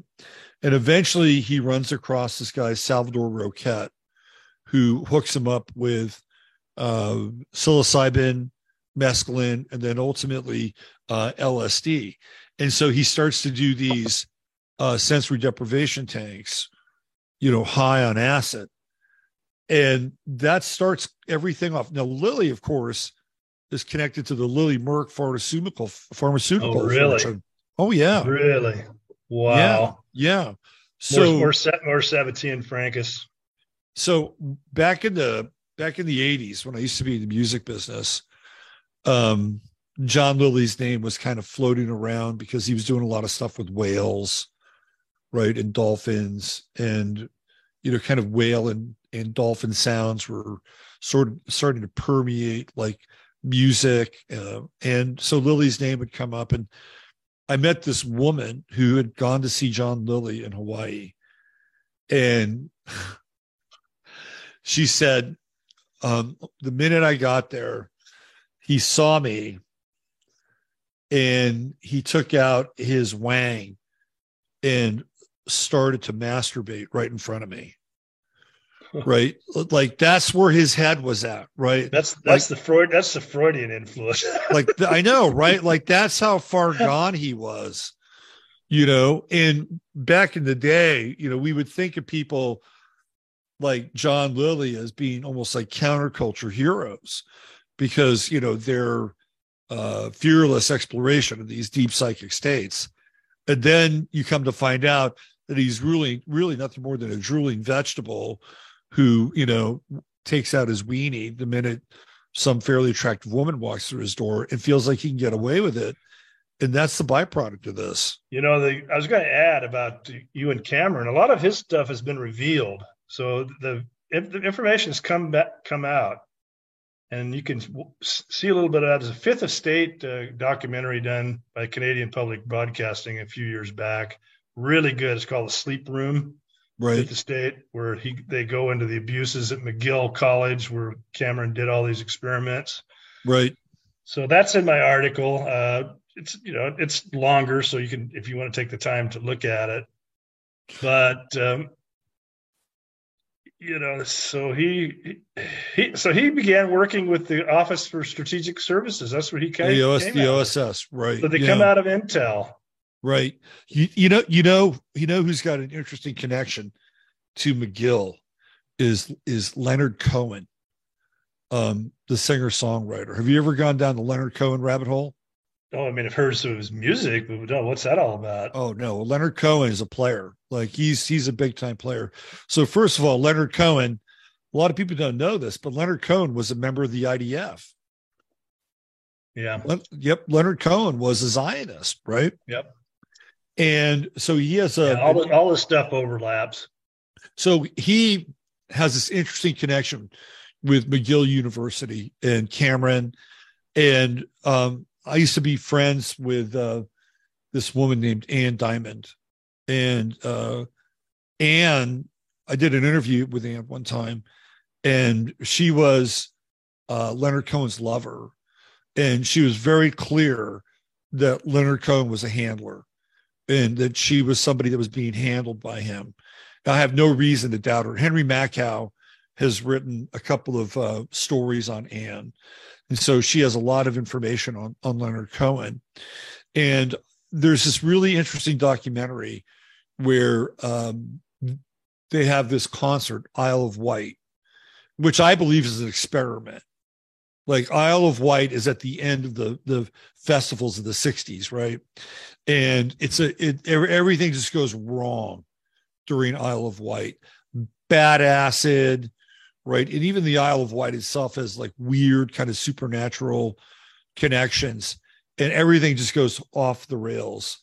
And Leonard Cohen comes on, and Leonard Cohen, I'm convinced, practices a form of NLP on everybody at that concert and puts them all in a trance. Like mm-hmm. that's how that's how that's how like trained, highly trained Leonard Cohen is. And um, what's what's his name? The Miles Mathis, whose work I mostly like. Um, one of the things that he did that I thought was actually quite good was he tried to figure out who really was the uh, the author of Bob Dylan's songs, because if you follow the career of Dylan, his output does not m- match certain periods of time. Of like a and, Shakespeare. Huh? yeah, right. And some people say, well, you know, that's just how some. No, not really. Some people act like whether you like him or not. Um, and he was a CIA wonk. Uh, Ernest Hemingway wrote his stuff the entirety of his life, you know, but so he went to, he drilled down on the lyrics, Dylan's lyrics, and he's like, okay, based on these lyrics, which often have these biblical references, there's really only two people at that time that were capable of writing those lyrics. One was Paul Simon, and the other was Leonard Cohen. And through a series of deduction, he's convinced that it's Leonard Cohen. And so Cohen is tied into this thing in a in a really interesting way. He, Leonard Cohen has one song I really like. I'm trying to remember the name of it. Uh, where he's talking about we, we, take over New York and first we take New York, then we take Berlin. Yeah. Wow. Right. Yeah. Wow. Pretty wild lyrics. Russ, you're the incredibly shrinking man again. Oh, I am. Sorry. That's that's our code. okay. The incredibly shrinking man. You're you gotta you gotta raise it up a little bit or lower it, whichever whichever way it goes. But in this, I don't I don't think we can cover it. But if you, anybody wants to read a little bit more about some of Cameron's activities, he was he was tied in with experimenting on uh, Rudolf Hess. Oh yeah, yeah. That was that was a really interesting article. Um, you know, I don't know. We, we, don't really can't really fit that into the show, but I would recommend people read that because it kind that, of shows that was, how they that operated. Was, that was really interesting. And that um, they did a number. They did a number on him. Right. And was that was that like front loading the, the Nuremberg trial? Is that is that what that was about? Well, they, you know, they had a live one. They had, you know, one of uh, the top Nazis who just, of course, showed up in Scotland trying to save the world. He was kind of on a very idealistic and thought that he could cut a deal and make peace and save. Was wasn't he also in contact with um, Crowley? I think he was in contact with Crowley too. Who, uh, Cameron? Hess. No, Hess. No, I think I, I I think Hess was on a peace mission, but he was kind of naive. Right. And once they got a hold of him, they turned him over to Cameron and sort of Cameron's crew, of these British psychiatrists, and then they basically did psychic driving on him and drove him crazy. Right. And uh, but Hess is really a tough guy. He would kind of snap out of it at times. Yeah, yeah, he looks like a, an incredible story that nobody even knows about. But I, I, yeah, I wrote the article on it, but it's kind of in depth. I don't think we can really go into into that now. But it's I look at look at this dude. I mean that that guy's a bulldog. Who Hess? Yeah, look at that face. Yeah, he was he was known as the conscience of National Socialism. Every, everybody thought he was like the most angelic of the whole bunch. Right. Interesting. And so they wanted to make sure that they, they could get him. their their psychic hooks in them. Yeah, and paint him his crazy Hess narrative to deflect away from his peace mission. Right. And uh, Cameron was tasked with removing memories, Hess's memory of past events. So they got him so he couldn't really recognize his colleagues at the trials. Uh, Von Ribbentrop responded by suggesting Hess was not really Hess. When told of something that Hess had said, he replied, Hess, you mean Hess? The Hess that we have here? Uh, when he came face to face with Herman Goering, Hess remarked, Who are you? Goering reminded him of events that they'd witnessed in the past, but Hess continued to insist that he did not know this man. You know, things like that. And then there's a really ridiculous, there's this psychiatric enigma of Rudolf Hess on YouTube where a bunch of these jerks, psychoanalysts, decide to take it upon themselves to psychoanalyze Rudolf Hess and don't know don't know crap about where he'd been institutionalized, the right. psychic driving he'd been through, the drugging. Right. It, you know, they're just chucking it, yucking it up. This experiment they did on Rudolf Hess just disgusting. Right. But but worth watching just to show just to show the mentality, the Osher Learning Lifelong yeah. Learning Center. You you know it's interesting when I was uh, in college and uh, studying English literature. Um, the this is back in the uh, 80s. Like the the the big rave in terms of modern critical theory was was called um, the, the new school of uh, criticism, and right. it it comes out of Chicago uh, Chicago University, Lionel Trilling, and these people. And um, and then it, I always thought like when when it was talked about in college, um, I thought it was insane actually, because what the the the new school of modern criticism is about is like you take away the historical context of everything. Like so if there's a work a literary work you just look at the work itself in this kind of hermetically sealed vacuum. And i thought to myself well that's nuts. Like how can you not like if you're going to read pound's cantos you can't understand the cantos without understanding pound's life and who he hung out with and where he grew up because there's references to all of it. And it's the same thing here with hess right? Like how can you understand who this man is or was without the context without the background without the historical facts. Well, it's just so much easier just to say this. So much easier to say, oh, he flew to Brit Scotland and went and it was crazy. That's that's. I mean, even well, I'm, t- I'm talking about these guys on YouTube. Yeah, who were, who were taking but, a whack at him, right? This, because, yeah, this is what I this is what I said. I said as the people in the audience yucked it up, we learned by sheer coinky dink that hospital records. I mean, I'm just sitting here listening to these guys. Right. The hospital records admit to giving true serums and observing patient paranoia and atypical amnesia that made no sense. Paranoid Hess thought he was he had been given neurotoxins in his food. And then I have say see the use of neurotoxin fluoride for influencing brain function. He right. stated so Hess is very smart and very seemed to be very aware. He stated that he was worked over by strange, glassy-eyed, freakish individuals that he called that in his so-called paranoia he felt were Jews he knew the drugs were, he, he knew what drugs were administered to Hess, but this is not too dissimilar to what McGill's victims described. So they did the McGill treatment on him. Right. I, I mean, where have we heard this yeah. before? McGill, Ewen Cameron. Yes, that's the ticket. It, if it wasn't Cameron directly, and, and Ewen Cameron was dropping in on this stuff, it was his colleagues at this hospital Right. And then we right. learn then we learned that Hess, once in prison, once he kind of got away from this environment and just kind of got left alone, yeah, he started writing lucid, poetic letters home and demonstrated reasonable memory. Then they go into why Hess, uh, right right as he's about to declare not fit to stand trial, suddenly proclaimed he was fine, had been pulling a ruse. But there's even logic to that if you considered he wanted to stay stay in the limelight rather than go back to Cameron's torturous experiments. So put yourself in Hess's shoes. You know, I, I want to go to trial. I want to stay in, in, front of the public. Right. He wrote to Oswald, Hess wrote to Oswald Mosley. This is kind of worth talking about. I have been in prison for four years now with lunatics and have been at the mercy of their torture without being able to inform anyone of this. But the worst are the doctors who employ their scientific knowledge for the most refined tortures. I was given reports by British consulates about the treatment of Jews in Germany, according to Jews.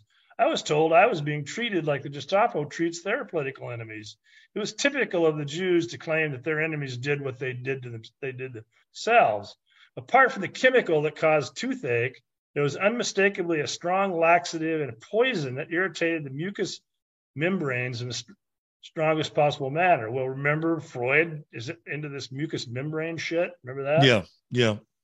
The last was responsible for my no- nose stopping itself up with congealed bl- blood, that I had a hemorrhage in my mouth, and that my bowels burned like fire.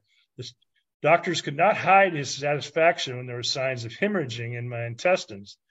They had been they had been hypnotized to torture until I became crazy and finally to kill me to do everything in such a manner that nothing could possibly be proven and that my complaints would be explained by auto suggestion. That's uh, Hess to uh, Oswald Mosley. Mm-hmm. At, the, at, the, trial, Hess faded in and out. Uh, it was not overly just because remember, he was a consummate, consummate political infighter with a high degree of cleverness, even in his reduced state. Some of the survivors of Cameron's mad science at McGill were the same way, exact same way. They kind of try to trick their way out of it. Uh, there's a very informative interview that in this article with the former American warden Eugene Bird, who became a close friend of Hess. uh, wrote the book about Hess's imprisonment entitled The Loneliest Man in the World. And he described Hess as very introverted, isolated, but lucid in his old age. Mm-hmm. Mm-hmm. And they were and, and they were going to release him like at about the age of 93, but the theory is that they just murdered him. Right. Wow. Wow. Very yeah, it's quite a it's quite a story. It's kind of hidden history. Yeah, for sure. So and it ties in with the psychic driving experimentation stuff. And then, right. and then, of course, the Russians did a lot of this on the Romanian, sort of the Romanian fascists that they captured after the end of World War II. They had yeah, what they call hard cases. Yeah, and they experimented on them, mostly just torturing him, excruciating pain. Right. Well, this has been a really uplifting episode, Russ. Post Thanksgiving. We have a lot to be thankful for, apparently. Um, so let's try to tie all this together a little bit here. Let's see if we can bring the loose ends together. We have uh, the faulty foundation of psychoanalytic theory based on one man's obsessions and perversions and a uh, uh, hardcore desire for cocaine and money, right? And also with forays into things like electroshock therapy, also known as Sigmund Freud. We have Freud. Then we have the descendants of Freud, like Anna Freud and the military industrial complex. And then we have these other various offshoots where these people aren't really psychoanalytical figures, but they are engaged in what I would call like the militarization of the subconscious, right? Which is the psychic driving, uh, the split personality, uh, tra- trauma trauma based applications, and and we could make a case here that it all comes out of Freud in a lot of ways. Like I think it goes further back a little bit. I don't want to muddy the waters, but for the 20th century, Freud brings us to that place and the launching pad where there's just a lot of uh, immoral justification. Yeah, just degenerate behavior too. Yeah, degenerate behavior, torture, immor- torture, degenerate behavior. Just yeah, yeah, just wiping out people's minds. Right, right? And whether or not people actually knew that Freud was carrying on, um, you know, essentially a, a, a professional forgery, um, some of the methodologies that Freud employed, drug dealing, yeah, I'm sure they knew about. And it's like, well, you know, why don't we piggyback on this a little bit? And, you know, and this stuff has been going on for a long time. I mean, once they were able to set up things like um, sanitariums and and and mental institutions. It was fair game on on humanity. It's like once they went through those doors, you were you were uh, you know good luck, right? Good luck. Yeah, I mean they have they had other ways of do you know doing uh, you know McGowan, Dave McGowan talked about this. They had other ways of doing uh, psychic driving and black magic in the population, like in the seventies, because they they would get these prospective serial killers in these institutions, right, and then just turn them loose on society. Well, that's what happened with Manson.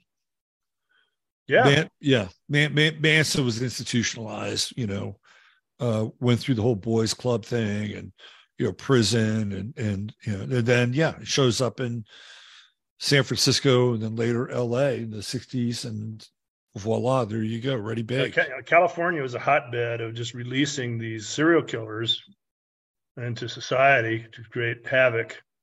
And I was I was there. I was there as a kid. They just let them go. They just turned them loose.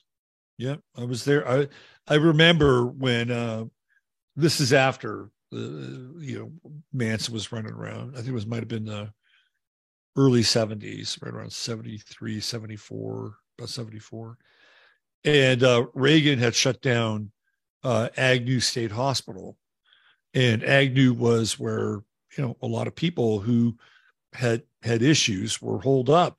So Reagan, of course, wanted to be the first governor to balance the budget, so he he whacked a lot of the mental health services, and all of a sudden, all these people just started showing up.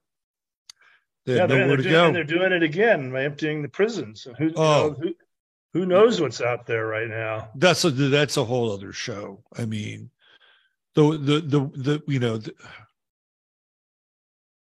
I remember if we we go back to like um 2015. In 2015, San Francisco had a homeless problem, but it wasn't it wasn't epic. Um, Portland had a bit of a homeless problem, but it wasn't epic. Seattle had a homeless problem on the verge of getting epic. That was around 2015. People started to become aware of what was going on in these cities. Fast forward six years later, it is an epidemic. And it's just mind blowing. Like, oh, like whenever I think about know, it, I, I and and what's pushing this is the same kind of people that pushed the serial killers of the '70s, the Ewen Cameron nonsense, the whole the whole program. well, it's also a has, form- con- has continuity. It's also a form of psychic driving right? I mean instead of like being bombarded with you know frequencies and sleep deprivation what are you bombarded with? Like if you live in one of these cities or in proximity you are bombarded by images of poverty insanity uh, uh, a lack of hygiene right? That is an assault on your senses. And for a while it was kind of bundled up in these west coast progressive cities. And now it's metastasized and it's everywhere now right? This this this problem is everywhere. And of course we have fentanyl. We have Right. all these drugs that, that uh, contribute to it. And you know yeah you're looking at a bunch of people who are the byproduct of not only a form of psychic driving which sent them onto the streets and, and trust me, the whole thing behind fentanyl is contrived. That Yeah. that that could be dealt with. That's not some accident.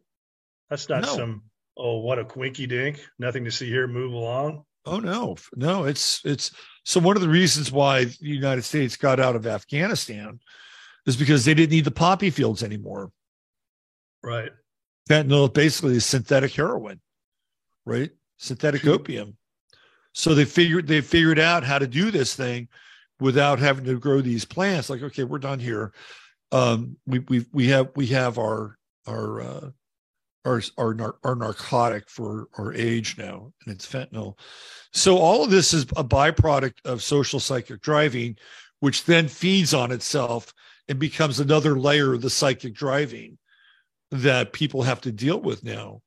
And um, these, it's really un, it's it's unfortunate because we let these people get by without any kind of oversight, without without any kind of check and balance.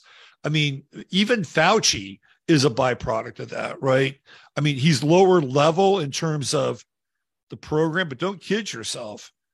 He was he was a maestro with the wand from 2020 on, right? And it's another guy without any checks and balances without any oversight. And this is this is what's happened with science and research in this country. Yep. They become you know, criminal enterprises to run these agendas. These uh, MK right, Ultra- exactly. MK, MK Ultra type agendas. Exactly. They're almost like the scientific seal of approval, right, to run these agendas, these these big time crime. Well, we're gonna need we're gonna need a high priest of science in order to do this. So let's bring these people in. And in the meantime, you know, there's always some there's always some program running in the background uh, to further their cause. So what do we do, Russ? How do we uh how do we how do we deal A lot of people are going to have to wake the fuck up. Yeah. Yeah. but that's that's suppressed too because a lot of the stuff that we're talking about is uh, not frontline news. You know, the, the the mainstream media doesn't touch it at all. Right. If they if they do if they do, it's like 30 years ago. The Canadian Broadcasting, you know, exposing McGill, and somehow it's still on YouTube. I don't quite understand that. So some flunky at YouTube failed to take the video down. That's kind of my best ex- explanation. So there's this uh, documentary that just came out recently, which I've not watched, and it was put together by I think Stu Peters and that whole scene. Oh yeah, yeah. It's called "Died Suddenly," and apparently Elon Musk will not allow anybody to retweet it, post a link to it, right? And already seven million people have watched it. Whatever you think of Stu Peters, and I, ha- I have mixed feelings about Stu Well, see, Peters. Elon Musk does that. It's almost it's uh the the the uh, uh what's her name? Got the Barbra Streisand effect. right. Where people yeah. people go, well, I got to go see this. Right. That's exactly. how I react. That's how Yeah. I react. No, I, I, I, I agree with you. So in some agree ways, I you. think that Elon Musk maybe knows what he's doing. Mm. I, I think Elon Musk is is uh, in the camp, not our camp. He's in, he's in the camp. I mean, he just basically turned uh, Twitter's um, community control over to the ADL. Okay. But but he's going to let all these uh, all these banned accounts back Right. next week, and I suppose the effect of that is then you can say, "Wow, look what a mess we have now," and then bring back c- controls. That seems like It, se- it, it, it, it seems like uh, a, uh problem reaction solution. right Uh, because you bring back the, you bring back all the fake accounts and all the crazy, truly crazy actors that have been on Twitter in the past that have been removed. Let them come back, and then this is look what this does to the community. We, now we have to put in controls. Have uh, so he, but he's not going to bring back Alex Jones. I'm not going to bring back Alex Jones. I'd be curious to see like if he brings back uh, Henry Makow. I wrote Henry Makow. I said, you know, you need to get back on Twitter, and he he agreed. He said, why don't you write Elon Musk? I said, well, Henry, I don't think he's going to listen to me. Well, But maybe next maybe next week uh, Henry will be back on. So I that- think- that's I- a I- that's a benefit. So you get you get the benefit of that. I would love to see Henry back on there. Yeah. I loved his Twitter feed. Yep. He had a great Twitter feed, and by not having here, here's okay. This is just a personal piece. Is that by not having his Twitter feed, he's kind of turned his website into story and Twitter feed. I think he's kind of copying Jim Stone a little bit um, in terms of how he distributes the information down his Right. page, which Right. I'm not sure is always always the best. Um, I, I preferred it when he would do one story Right. and then and then he had a Twitter feed with all of The thing is I'm- that doing one story is tough. I, I I did that for I've done that for a long time. I was pretty prolific at that, yeah, and it gets hard after a while. no, I I understand I understand that, which is why having a Twitter feed is a good thing. You just you know bang right, and I do I do like Henry um, in his work, um, although there are times that I think that he's like, well, okay, yeah, um, I'm a Jew and the Jews are culpable, but don't forget the Freemasons. Got to mention the Freemasons too. Nah, he doesn't. let- He doesn't let the Jews off the hook though at all. No, no, he no. Of, of everybody out there, Henry is probably, besides brother Nathanael, probably uh, two of the harshest critics of their own culture, which I would agree. And I'm a very harsh critic of Americans. I have to Yeah. tell you that. And people, I, I think some people don't like it. I use terms like satanic. Sorry. Well, Americans, you know, unfortunately, um, have been conditioned to be lazy, um, take their lives for granted, um, take their information from sort of the worst sources and not have to work for it or think through it. Some of it is a byproduct of the system. Some of it is a byproduct of, of what uh, economic um, privilege in a lot of ways but I, I would say by and large, uh, the majority of the country has um, let the minority of the country take the reins and that's not a good thing. No. And when I say the minority, I'm not talking about minorities as a as a group. Yeah, you're talking about, a you're talking about a criminal element. That's right. Yeah, that's right. But I think you know, and, and I tend to be a little objective. You know, I think it's hard. Um, like if I was just you know regular Joe American and I was trying to find my information and watch Fox News and you know think that I was informed and without kind of having gone through what I've gone through, I think it'd be really, really difficult to try to get to the heart of the matter. Um, and even even Fox News, like you know, they weren't really clear on what their. Uh, in fact, no, I, I take that back. They were clear when it came to COVID nineteen and vaccinations, and uh, they were they were all in, right? I mean, they were all in. Even Tucker for a while was all in. You know, what about this FTX trading story? That's oh that's really god, we, that's that's that's we, cost we, people a lot of money. We could spend was, two hours. So blatant. We could spend two hours on that thing. Yeah, we probably should actually, but uh, yeah, I wrote an article on that, the FTX loot, and and what a sleazy, what a bunch of sleazy individuals. And they're be, and they're still being protected. They're going to be They're- inviting this they're- guy back to a conference here in that the New York Times is putting on, and they, Right, right, right. Yeah, he's going to be at that conference. Maxine Um, Waters, who blew this guy kisses, and and her And- Oh, and she's going to investigate him. she could investigate him, right? Yeah, So right. thi- this is going to be a real example for anybody that cares to look at how things work, Right. just how corrupted the, the system is. Because this guy's not going to. This guy's absconded with the money, He has no conscience. and, he's not going to. He's not going to pay for it. No, he has no conscience. Why hasn't he whatsoever. been arrested? Well, Why hasn't he been arrested? we know the answer to that. Come on. Yeah, he's protected. Somebody's Protected gonna- by the criminal class. I, I I said this on my show a couple of weeks ago. Somebody's going to somebody's going to kill him.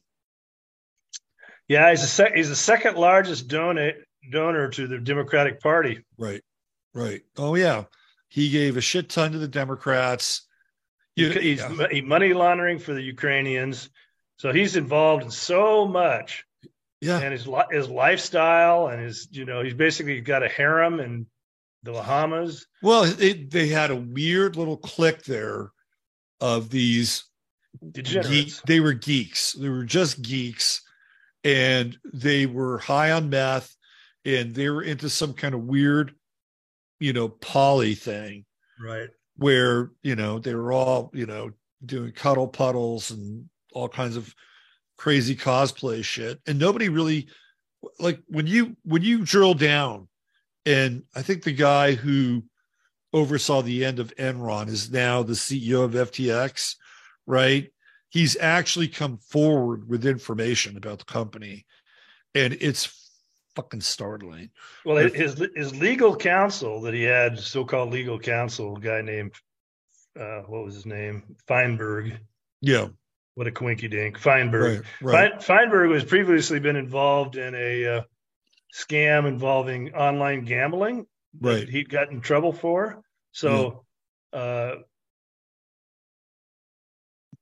this character, God, I keep trying to remember. Well, one of his one of his Bank- lawyers, Bank, Bankman, Bankman uh, Fried. Bankman Fried brings in this Friedberg. And I, I personally, I think Fried Friedberg's behind the whole thing. I think he's the main guy. Well, then you yeah. Well, then you have her parent, her parents, his parents, they're connected to the Clintons and Gary Gensler. I mean, these Right. are all like very high level. And Gensler, for people that don't know it, is the SEC com- administrator, commission, commissioner, of SEC. and he's been involved in a lot. He's been involved in a lot of shit going all the way back Yeah. to 2008. He's a criminal. So, so they some of the inner workings of FTX have been revealed.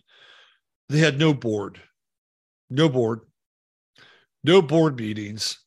They did everything via Telegram and text. And in Telegram, your text um, disappear in what 48 hours or 72 hours.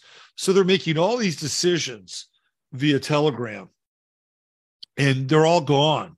There's like no record of anything right? And apparently if you were an ftx employee and you um, submitted an expense report, you would submit it via Telegram, and um, you were given an emoji as to whether or not like it was accepted or not, right? So they were like they were like doing corporate corporate shtick with emojis, and the whole thing was just completely Mickey Mouse, but they they did it for a reason because they didn't want any any paper trail. There's no paper trail whatsoever. There's none.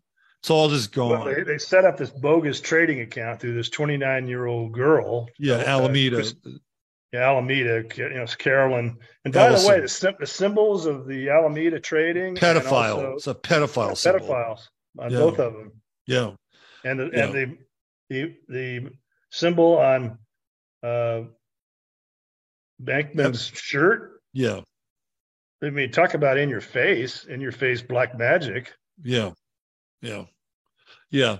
Yeah. No, it, it's it, the whole it, FTX is just a black hole, right? And even the way that they created the value for FTX is right out of the the fiat banking playbook, right? Oh, we'll create our own token. Just like we'll create our own our own currency. We'll create the FTT and we'll trade an FTT and we'll actually we'll actually profit in FTT trades because we're the ones creating FTT. And they bought a shit. The parents, by the way, the parents of these kids, they own places down in the Bahamas. Okay. Yeah, Stanford, you know, Stanford law professors, his mom and dad. Right. They own. You don't know any better. You don't know any better than that. Really? And they and they paid for and connect and politically connected. We're supposed to give you guys a pass too. They paid. Uh, they paid for for these houses. Half of that. Half of the payment for the houses was in the FTT token. Right. So they're basically paying. They're using nothing Nothing. Yeah, I mean the way they laundered, the way they looted the money is they had this young girl, this idiot. If you ever see an interview, she's an idiot. She had no idea what she's talking about, going out and trading this stuff, and that's the conduit to their. They're passing it on to their criminal friends. They're making oh, political oh, donation. They got and they have a bunch of uh, criminal friends, a racket around the world to feed money into. Yep. And it just kind of disappears because uh, these tokens are they're hard to track. That's the whole idea. Right, but then they're also worthless too because there's nothing backing up the token. But, At the end, get, but if you can get rid of them before the, everybody realizes they're worthless, before the Ponzi collapses. Well, that's what Binance did. That's what Binance. Binance. Binance basically sold off all their tokens, and once they sold off all their tokens, all the collateral and liquidity was gone. And so why why did Binance do that? Because Sam Bankman Fried was having discussions with lawmakers in Washington, D.C. to essentially freeze out people like the guy from Binance. that's what he was doing. Yeah, that's right. And the Binance guy said, "Screw you, I'm I'm I know what, I know you're up to, Bankman." Yeah, and then that's what's that that's what set all the dominoes going downhill right? But if that and, if that whole incident doesn't make you skeptic about financial things and everything else, then oh, uh, there's, there's, nothing there, I can do for you. There's no nothing, nothing I can whatsoever. do to help you. Just go back, you know, just go back to sleep, pajama person. So three billion dollars go out, and at the end of the day, what did they have left? They had six hundred fifty-six thousand dollars in assets. That was it. But Bankman's free, and he's going to be going to New York to be participate in a uh, uh, Rogues Gallery conference with. Did you see who's on the? Did you see yeah, who's on yeah, that? yeah, it's so amazing. all of them fit a particular profile except one guy. Do you know who that guy is? No. Mike Pence. Yeah, what's he doing there, right? maybe Mike, he's involved. Maybe he's involved in this stuff more than people realize. I, I think. I think we're seeing the real Mike Pence. By the way, I think I think whoever he played the part to be in Trump's administration. Was, yeah, Mike, are you really going to go on stage with this Bankman guy? Really? None, none of these people are going to say, "No, nah, sorry, I don't want to attend." No, nobody wants to be judgmental. Everybody wants to be positive. And th- this is black magic where you get to a point where you can't you can't criticize or be seen being hateful towards this criminal. Meanwhile, we got to talk about this a little bit though. Meanwhile, you have Kanye West. And Kanye West, have you have you seen uh the the debrief uh the Kanye West debrief from Mar-a-Lago? Have you seen that? No. All right, I'm going to play this. I want people to see this. So Kanye West went to Mar-a-Lago to meet Trump, and he asked Trump Recently? to be, yeah, he asked Trump to be his vice president. And Trump uh, saw him. Oh yeah, well they've got a history together, right? So I got to play this. Uh, now keep in mind the guy that he's with is Milo Yiannopoulos. Yeah, yeah. Who, whom he's whom he's now now now Kanye Kanye is also hanging out with Nick Fuentes, who who is uh ba- basically uh like about as you know well first of all he's he's Hispanic but he's about as about as uh separatist as it gets Yeah, he's he's never been friendly towards Trump. He's been he, no he no no at one point he really liked Trump but but he turned on Trump right. Um, so anyway, I think he, I think he might have brought Nick Fuentes to Mar-a-Lago with him. I watch this. This is Weird is story. the Wow. watch this. This this is incredible, actually.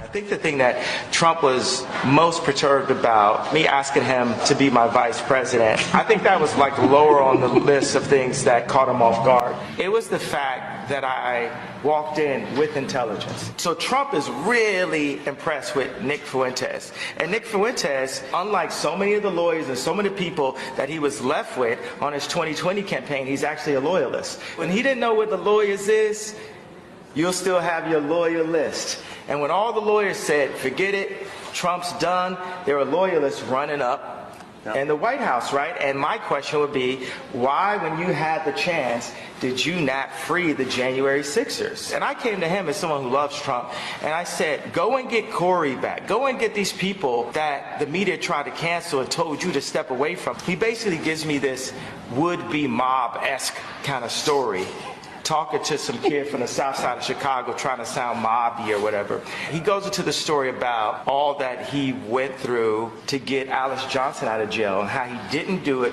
for Kim, but he did it for me.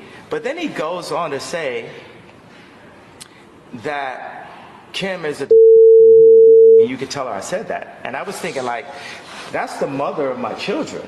Since we know, and all the Christians in America that love Trump know that Trump is a conservative, we're going to demand that you hold all policies directly to the Bible. When Trump started basically screaming at me at the table, telling me I was going to lose, I mean, has that ever worked for anyone in history? You're gonna lose. Tell him he's gonna lose. Tell You're- I'm like, well, well, hold on, hold on, hold on, hold on, Trump. You're talking to Yay.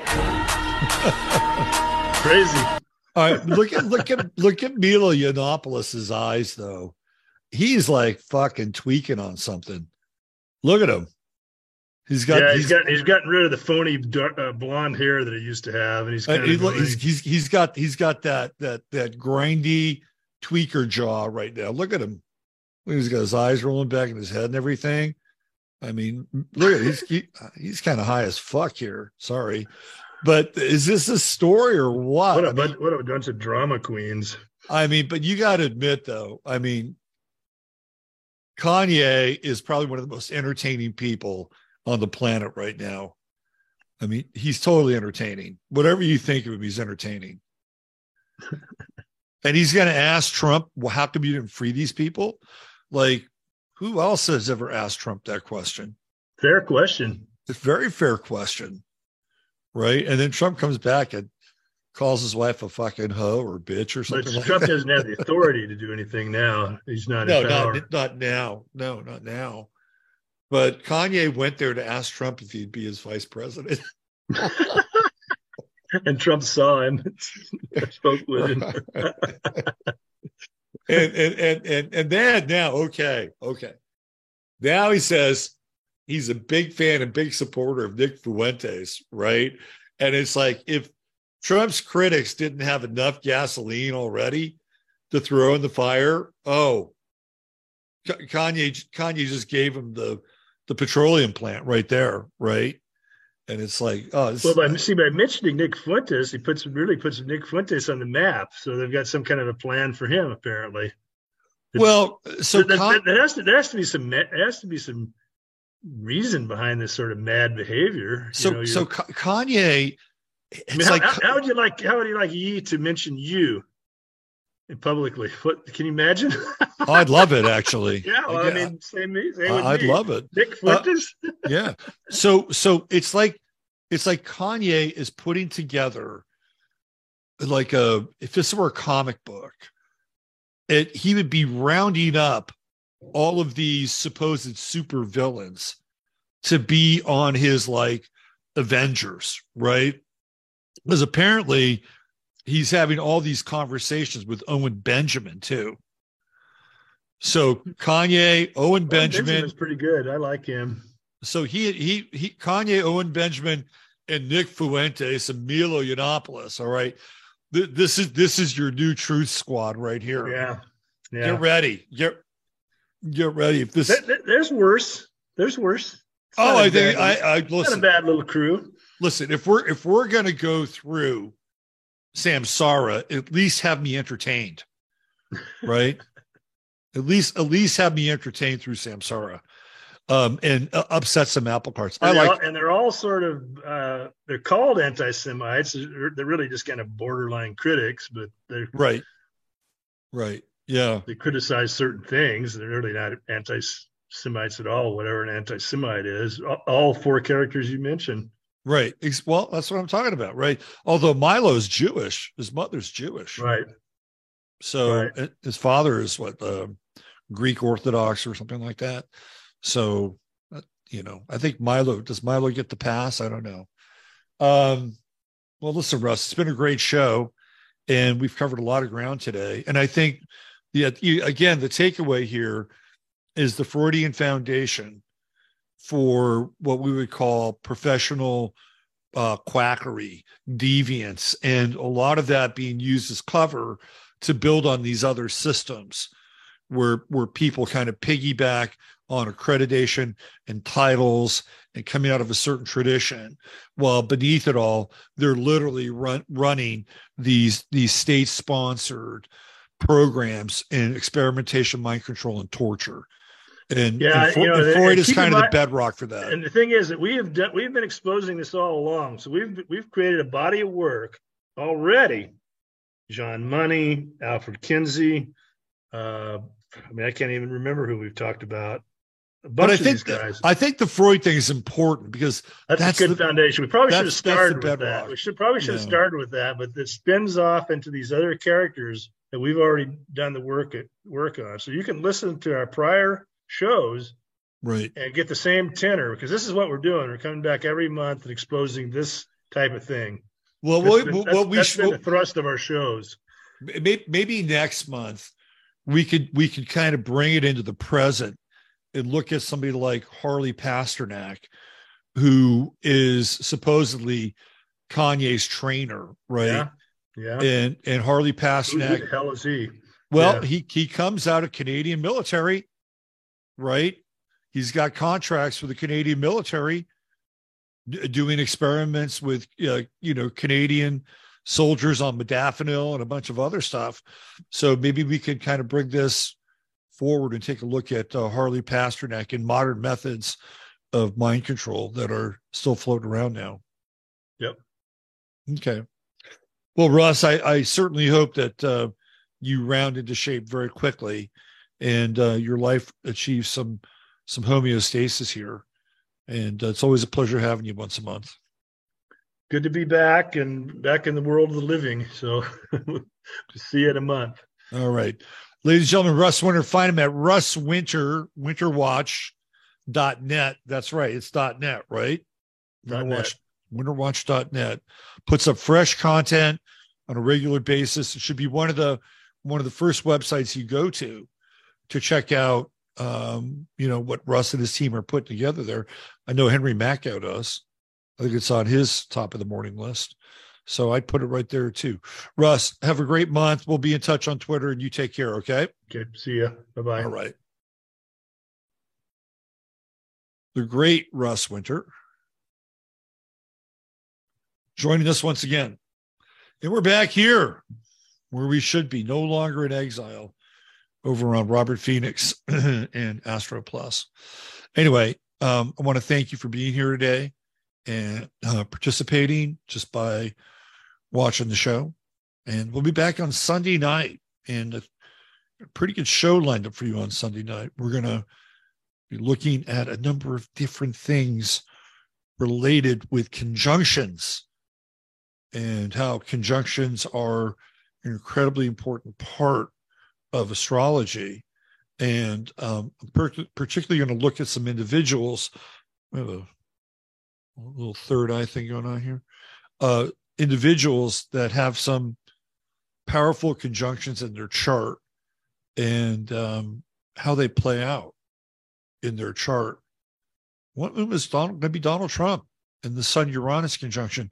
And by the way, this is not a a bat, bash the Trump show on Sunday night, but I am going to look at the conjunction of Uranus and the Sun, particularly the sign of Gemini, and have another Uranus Sun Gemini character that we're going to look at, who is very, very different than Trump, but it's worthwhile because the Sun Uranus conjunction is close in the degree of their conjunction. We'll get we'll get into that on Sunday night. Very different kind of persona and a very interesting contrast uh, to Trump's chart. Of course, we'll look at other people as well. We'll look at the chart of the moment, and we'll look ahead to Sagittarius. So, you know, for myself and of course the AstroCat over here, who's just given us a rear end shot. Show the world your handsomeness. Show the world how handsome you are. Oh, he's a little pissed off. Now, are you feeling better now? You feeling better? Yeah. Yeah. You anything you want to say, anybody? Before we get out of here, you anything you want to say? Or you just gonna you're gonna do kind of the silent effect today? This would be silent. All right. Use your head in order to discern what's real, your heart, two simple as possible. Don't forget to hit the like button. I never tell people to do that. I watch all these YouTube shows and it's like, don't forget to hit like and subscribe. Don't forget to hit like and subscribe and pass the show along if you like it. Um, we'll see you guys on Sunday night. And uh, use your head in order to discern what's real, your heart, two simple as possible. For myself, Jasper, and Russ Winter, we wish you a very happy Thanksgiving.